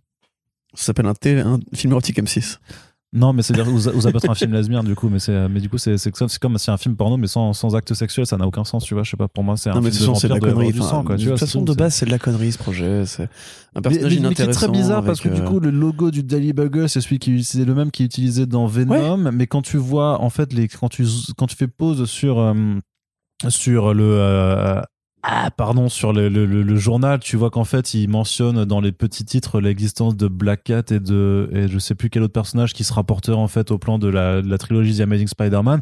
Et en même temps, tu as aussi effectivement euh, le fait qu'il y a, il y a toujours Michael euh, Keaton. Keaton qui est dedans et on sait toujours pas si Et en techniquement. plus, il joue pas le vautour, là. On dirait, on dirait qu'il joue un flic. Non, non, mais non, non, c'est, mais non, il joue un prisonnier parce qu'il été enfermé aussi. Ah ouais c'est tout. Ouais, ouais, Parce qu'à un moment donné, il dit euh, You and I should talk. euh, donc là. Oui, on va se revoir, mais parce Six, hein. que ouais, c'est ça, c'est toujours cette idée. Mais mais encore une fois, de toute façon, si on ne parle, enfin, les seules discussions qui agitent le film Morbius n'ont rien à voir avec Morbius en lui-même. C'est toujours ces questions-là sur lesquelles Sony Pictures sait très bien euh, faire sa communication, c'est de savoir Est-ce que ça va être lié au MCU ou pas? Ouais, et, et aussi, euh, ça y est, on a un univers partagé maintenant. ouais, t'es qui? Je suis Venom. je rigole. c'est éclaté. Franchement, c'est. les frissons de la honte, sans Ah, déconner. Après, je comprends C'est la. même pas cohérent dans leur univers. Les gens ne connaissent pas Venom. Ils savent même pas qu'il s'appelle Venom. Mais, Venom. mais peut-être que ça se passe, peut-être que ça se passe après Venom 2 et que du coup, Et encore, c'est encore moins cohérent parce qu'on voit le tag sur le mur où c'est clairement le Spider-Man de Sam Raimi. ouais, Voilà, avec le Daily Bugle en papier comme chez Sam Raimi. Mais dans l'univers de Sam Raimi, il y a déjà eu un Venom, en fait. Dans Spider-Man 3. oui. Sauf oui, que là, oui, du coup, sûr, si c'est dans le même univers que Morbius, où il y a un autre Venom qui, Ah. qui, qui s'appelle Venom aussi et qui est le même symbiote, mais c'est pas possible. Enfin, Après, il y, a- il y a pas mal de choses hein, sur ces trailers, comme euh, notamment ce Spider-Man qui est affiché sur le mur, placardé sur le mur, qui peut très clairement être en fait euh, trompeur en fait, parce qu'en fait, ce serait le Spider-Man du MCU. Parce qu'il y a quand même marqué Spider-Man Danger, enfin, rapport peut-être à la conclusion de, de Far From Home, mais moi, pour je, moi- le, je le comprends moi- vraiment comme c'est la mais- suite de l'univers de Raimi, quoi. bah ouais, mais le pas cohérent, mais- c'est pas possible. Enfin, Mais ils s'en foutent, gros. Entre Venom 1 et Venom 2, c'est même pas cohérent. Enfin, c'est- le Ah, nombre de conneries, de règles qui sont bafouées entre le 1 et le 2. Eh, Venom, il te file le cancer. Bah non, en fait, il, te file plus, il, te file- il ne te file, il ne te file plus le cancer. Euh, eh, euh, bah, Woody Harrelson, il a une perruque avec des, des bouclettes. Ah non, il l'a plus, en fait. Et tout est comme ça. Enfin, il- ils s'en foutent, en fait. Ils veulent coup- juste faire coup- de la merde coup, pour l'argent. Et du coup, le vampire alors. Bon, c'est éclaté au sol, mais on le savait. Enfin, c'est le côté Morbius euh, du comics de Vita Moi, le côté que- un peu gobelin et tout. Moi, Morbius, il a jamais été aussi stylé que dans la série animée des années 90 où justement il avait ces espèces de, de ventouses sur les mains là Mm. et ce côté vachement, c'est un peu, un peu glam rock des années 90. Euh, là, pour le coup, voilà, c'est- un très vampire très très classique. très euh. horrible. Bah après j'aime bien juste la gueule qu'il a à un moment à la fin où il apparaît vraiment de façon euh, plus monstrueuse. Ouais, Mais vraiment, moi j'ai vu Buffy, si tu veux. Si tu veux, si tu veux ce côté à un moment, euh, je peux faire ça, je peux faire ci, qu'est-ce que je peux faire d'autre le- ça, par contre, c'est vraiment euh, le côté le Origin sonar, Story, euh, mais c'est ça. On dirait un film des années 2000. Origin Tu sais, Story 101, quoi. À l'époque où euh, c'était cool en fait de mélanger le blockbuster avec le monstre, où il y a Underworld, Blade, Ouais, Blade ça, ouais, 2, c'est- ouais, c'est Hellboy et tout. Et ce côté en fait, c'est hey, c'est le, le renouveau de la Monster Exploitation, etc. Mais là, ce film, il a 10 ans de retard. Il a 20 ans de retard. C'est pas beau. Euh, L'esthétique, franchement, ça pue la merde. Euh, au moins, il y a plus bon, Beethoven. bah, bah, vous- Ça, c'est sympa. c'est vrai qu'il n'y a plus la la lettre à Élise, et ça, c'est cool. Non, puis Jared Leto avec son plan six-pack et tout. Enfin, je sais pas, même tout, tout le côté un peu, euh, le propos sur le handicap, je trouve ça malsain. Enfin, je sais pas, moi, je suis, je suis pas du tout saucé. Mais après, je serais peut-être plus saucé dans un monde où il y aurait pas eu Venom 1 et 2. Parce qu'au demeurant, la, la bande-annonce, elle fait euh, random Sony Picture Movie. En vrai, hein, voilà. Mais voilà, c'est pas insultant, c'est juste pas très ouf, pas très beau, pas très, il y a pas beaucoup d'i- d'identité, etc. C'est vraiment un film de super-héros one on one où le héros a la particularité d'être un vampire. Mais s'il n'y avait pas eu Venom 1 et 2, je pourrais dire, oui, bon, ça a l'air random. Mais comme il y a eu Venom 1 et 2, qu'on voit que les mecs, en fait, ils se torchent le cul avec, avec l'opinion du public ou, ou, ou la qualité ou, ou le respect Bah, de pour l'instant, le public, il a fait gagner 400 millions de dollars. Mais c'est ça qui est euh, fou, ça, ils- c'est ils- ils- rageant, Ils, se ouais. disent que, que le public valide, hein, de toute façon, parce que 400 millions de dollars dans post-pandémie, euh, c'est c'est- tout Oui, bien sûr. que- Après, ça reste deux fois moins que Venom 1. Oui, mais parce que c'est un monde Oui, post-pandémie. mais on peut tromper mille fois. Il n'y a pas eu de sortie en Chine, hein, je te rappelle aussi. Non, c'est clair. Mais après, Donc, voilà. vrai, moi, c'est- en vrai, c'est- pas si mal. Quoi. Je suis, je suis pas content. Je suis pas chaud, en fait. Et, et c'est même Sony Pictures hein, qui continue d'avancer avec leur projet de Sony Spider-Man Universe, puisque deux dates ont été bloquées pour 2023, donc euh, avec un film pour le 23 juin et un second pour le 6 octobre. Et euh, moi, je te mets ma main à couper que le 6 octobre 2023 sera le jour de sortie de Venom 3, parce qu'il n'y a pas de raison. Tous les, les deux précédents films sont sortis en octobre. Là, ça, ça marche vraiment euh, en termes de box-office. Donc, euh, personne n'a rien retenu comme leçon, donc il n'y a pas de raison que, que le succès n'a- n'appelle pas une. Bah, De toute façon, tant qu'ils n'ont pas échoué commercialement, ils vont continuer. hein. Mm. A Jim Craven aussi qui voulait faire, je crois. Ouais, mais c'est pour ça. Mais après, dans, dans, dans la liste des projets en développement, donc t'as Craven, t'as Spider. Non, euh, Craven, le Craven est déjà daté à début 2023, donc c'est pas le film Craven, mais dans les films qui ont- sont en développement mais a- qui n'ont pas été datés, on a Spider-Woman pour Jessica Drew, on a Madame Web. Techniquement, on a toujours Silver Sable ou Black Cat qui traînent dans un coin. Il y a Jackpot aussi, tu vois, qui, euh, qui sont. Ouais, je m'en souviens. Donc il y a quand même pas mal de Bah, possibilités. Peut-être qu'à force de tirer en rafale, ils finiront par faire un bon film par accident. Mais les bons films ne sont que des accidents au final, non? C'est vrai, c'est beau ce que tu dis. Non, en vrai, c'est plus compliqué que ça, mais. Bah, honnêtement, moi, si tu veux, j'ai l'impression C'est-à-dire que peu Martin euh, Scorsese est un grand accidenté dans ce cas, mais. J'ai l'impression que c'est un petit peu, c'est l'espèce de cancre au fond de la classe euh, qu'on qu'on va scoltiner pendant toute l'année scolaire, en fait, tu vois. C'est-à-dire que c'est le mec qui en a rien à foutre d'être là, qui est juste là parce qu'il est obligé, parce que, enfin, économiquement, il est obligé de le faire et en plus, ça marche pour lui. Et qui, de temps en temps, il a un 11 ou un 12 sur 20, toi, t'as révisé, t'as eu qu'un 10. Et du coup, t'as envie de le baffer, mais tu peux pas, tu peux pas, tu peux pas le baffer parce que t'es pas un enfoiré. Donc, euh, non, je sais pas, moi, Sony Pictures. euh, Mais après, je, comme d'hab, hein, on le dit toujours, j'espère que me tromper, j'espère que Morbius sera un bon film. Daniel Espinosa, c'est un bon réalisateur. Mais j'en doute. Et j'espère, franchement, pour Craven, par exemple, j'ai des vrais espoirs. J'ai un personnage que j'aime bien. pour Black Cat, c'est pareil. Spider-Man, c'est pareil. C'est un personnage que j'aime bien. Qui ont eu des histoires iconiques Voilà, aussi. j'aimerais bien qu'un jour, encore une fois, par accident, par volonté, ils se disent qu'en fait, faire un nanar ou un, plagiat d'un film qui est sorti il y a 20 ans, c'est peut-être pas la meilleure des idées. Hmm. Mais on verra bien. On verra bien, ça sort le 26 janvier 2022 et donc bah, on sera forcément au rendez-vous pour vous en parler. Et c'est là-dessus qu'on va terminer ce podcast. Voilà, en front page de deux bonnes heures, c'est votre durée standard. Voilà, on espère que ça vous a plu, euh, malgré l'ambiance, l'ambiance avec pas mal de, de- de petites blagues oh. de temps à autre. On espère que vous êtes très littoral. conciliant voilà avec notre humour littoral et et en tout cas vous pouvez réagir sur les réseaux sociaux et dans les commentaires de notre site internet sur les différents sujets évoqués et on vous rappelle toujours les us et coutumes habituels c'est-à-dire vous pouvez souscrire à notre page Tipeee pour aider le podcast à être pérenne et vous pouvez également euh, partager ce podcast sur les réseaux sociaux et au maximum dans la vraie vie tout simplement pour faire découvrir le podcast et euh, le soutenir euh, dans notre démarche voilà d'information et d'analyse sur la culture du comic book. Merci de nous avoir écoutés et on vous dit à bientôt pour la suite des podcasts. Salut Salut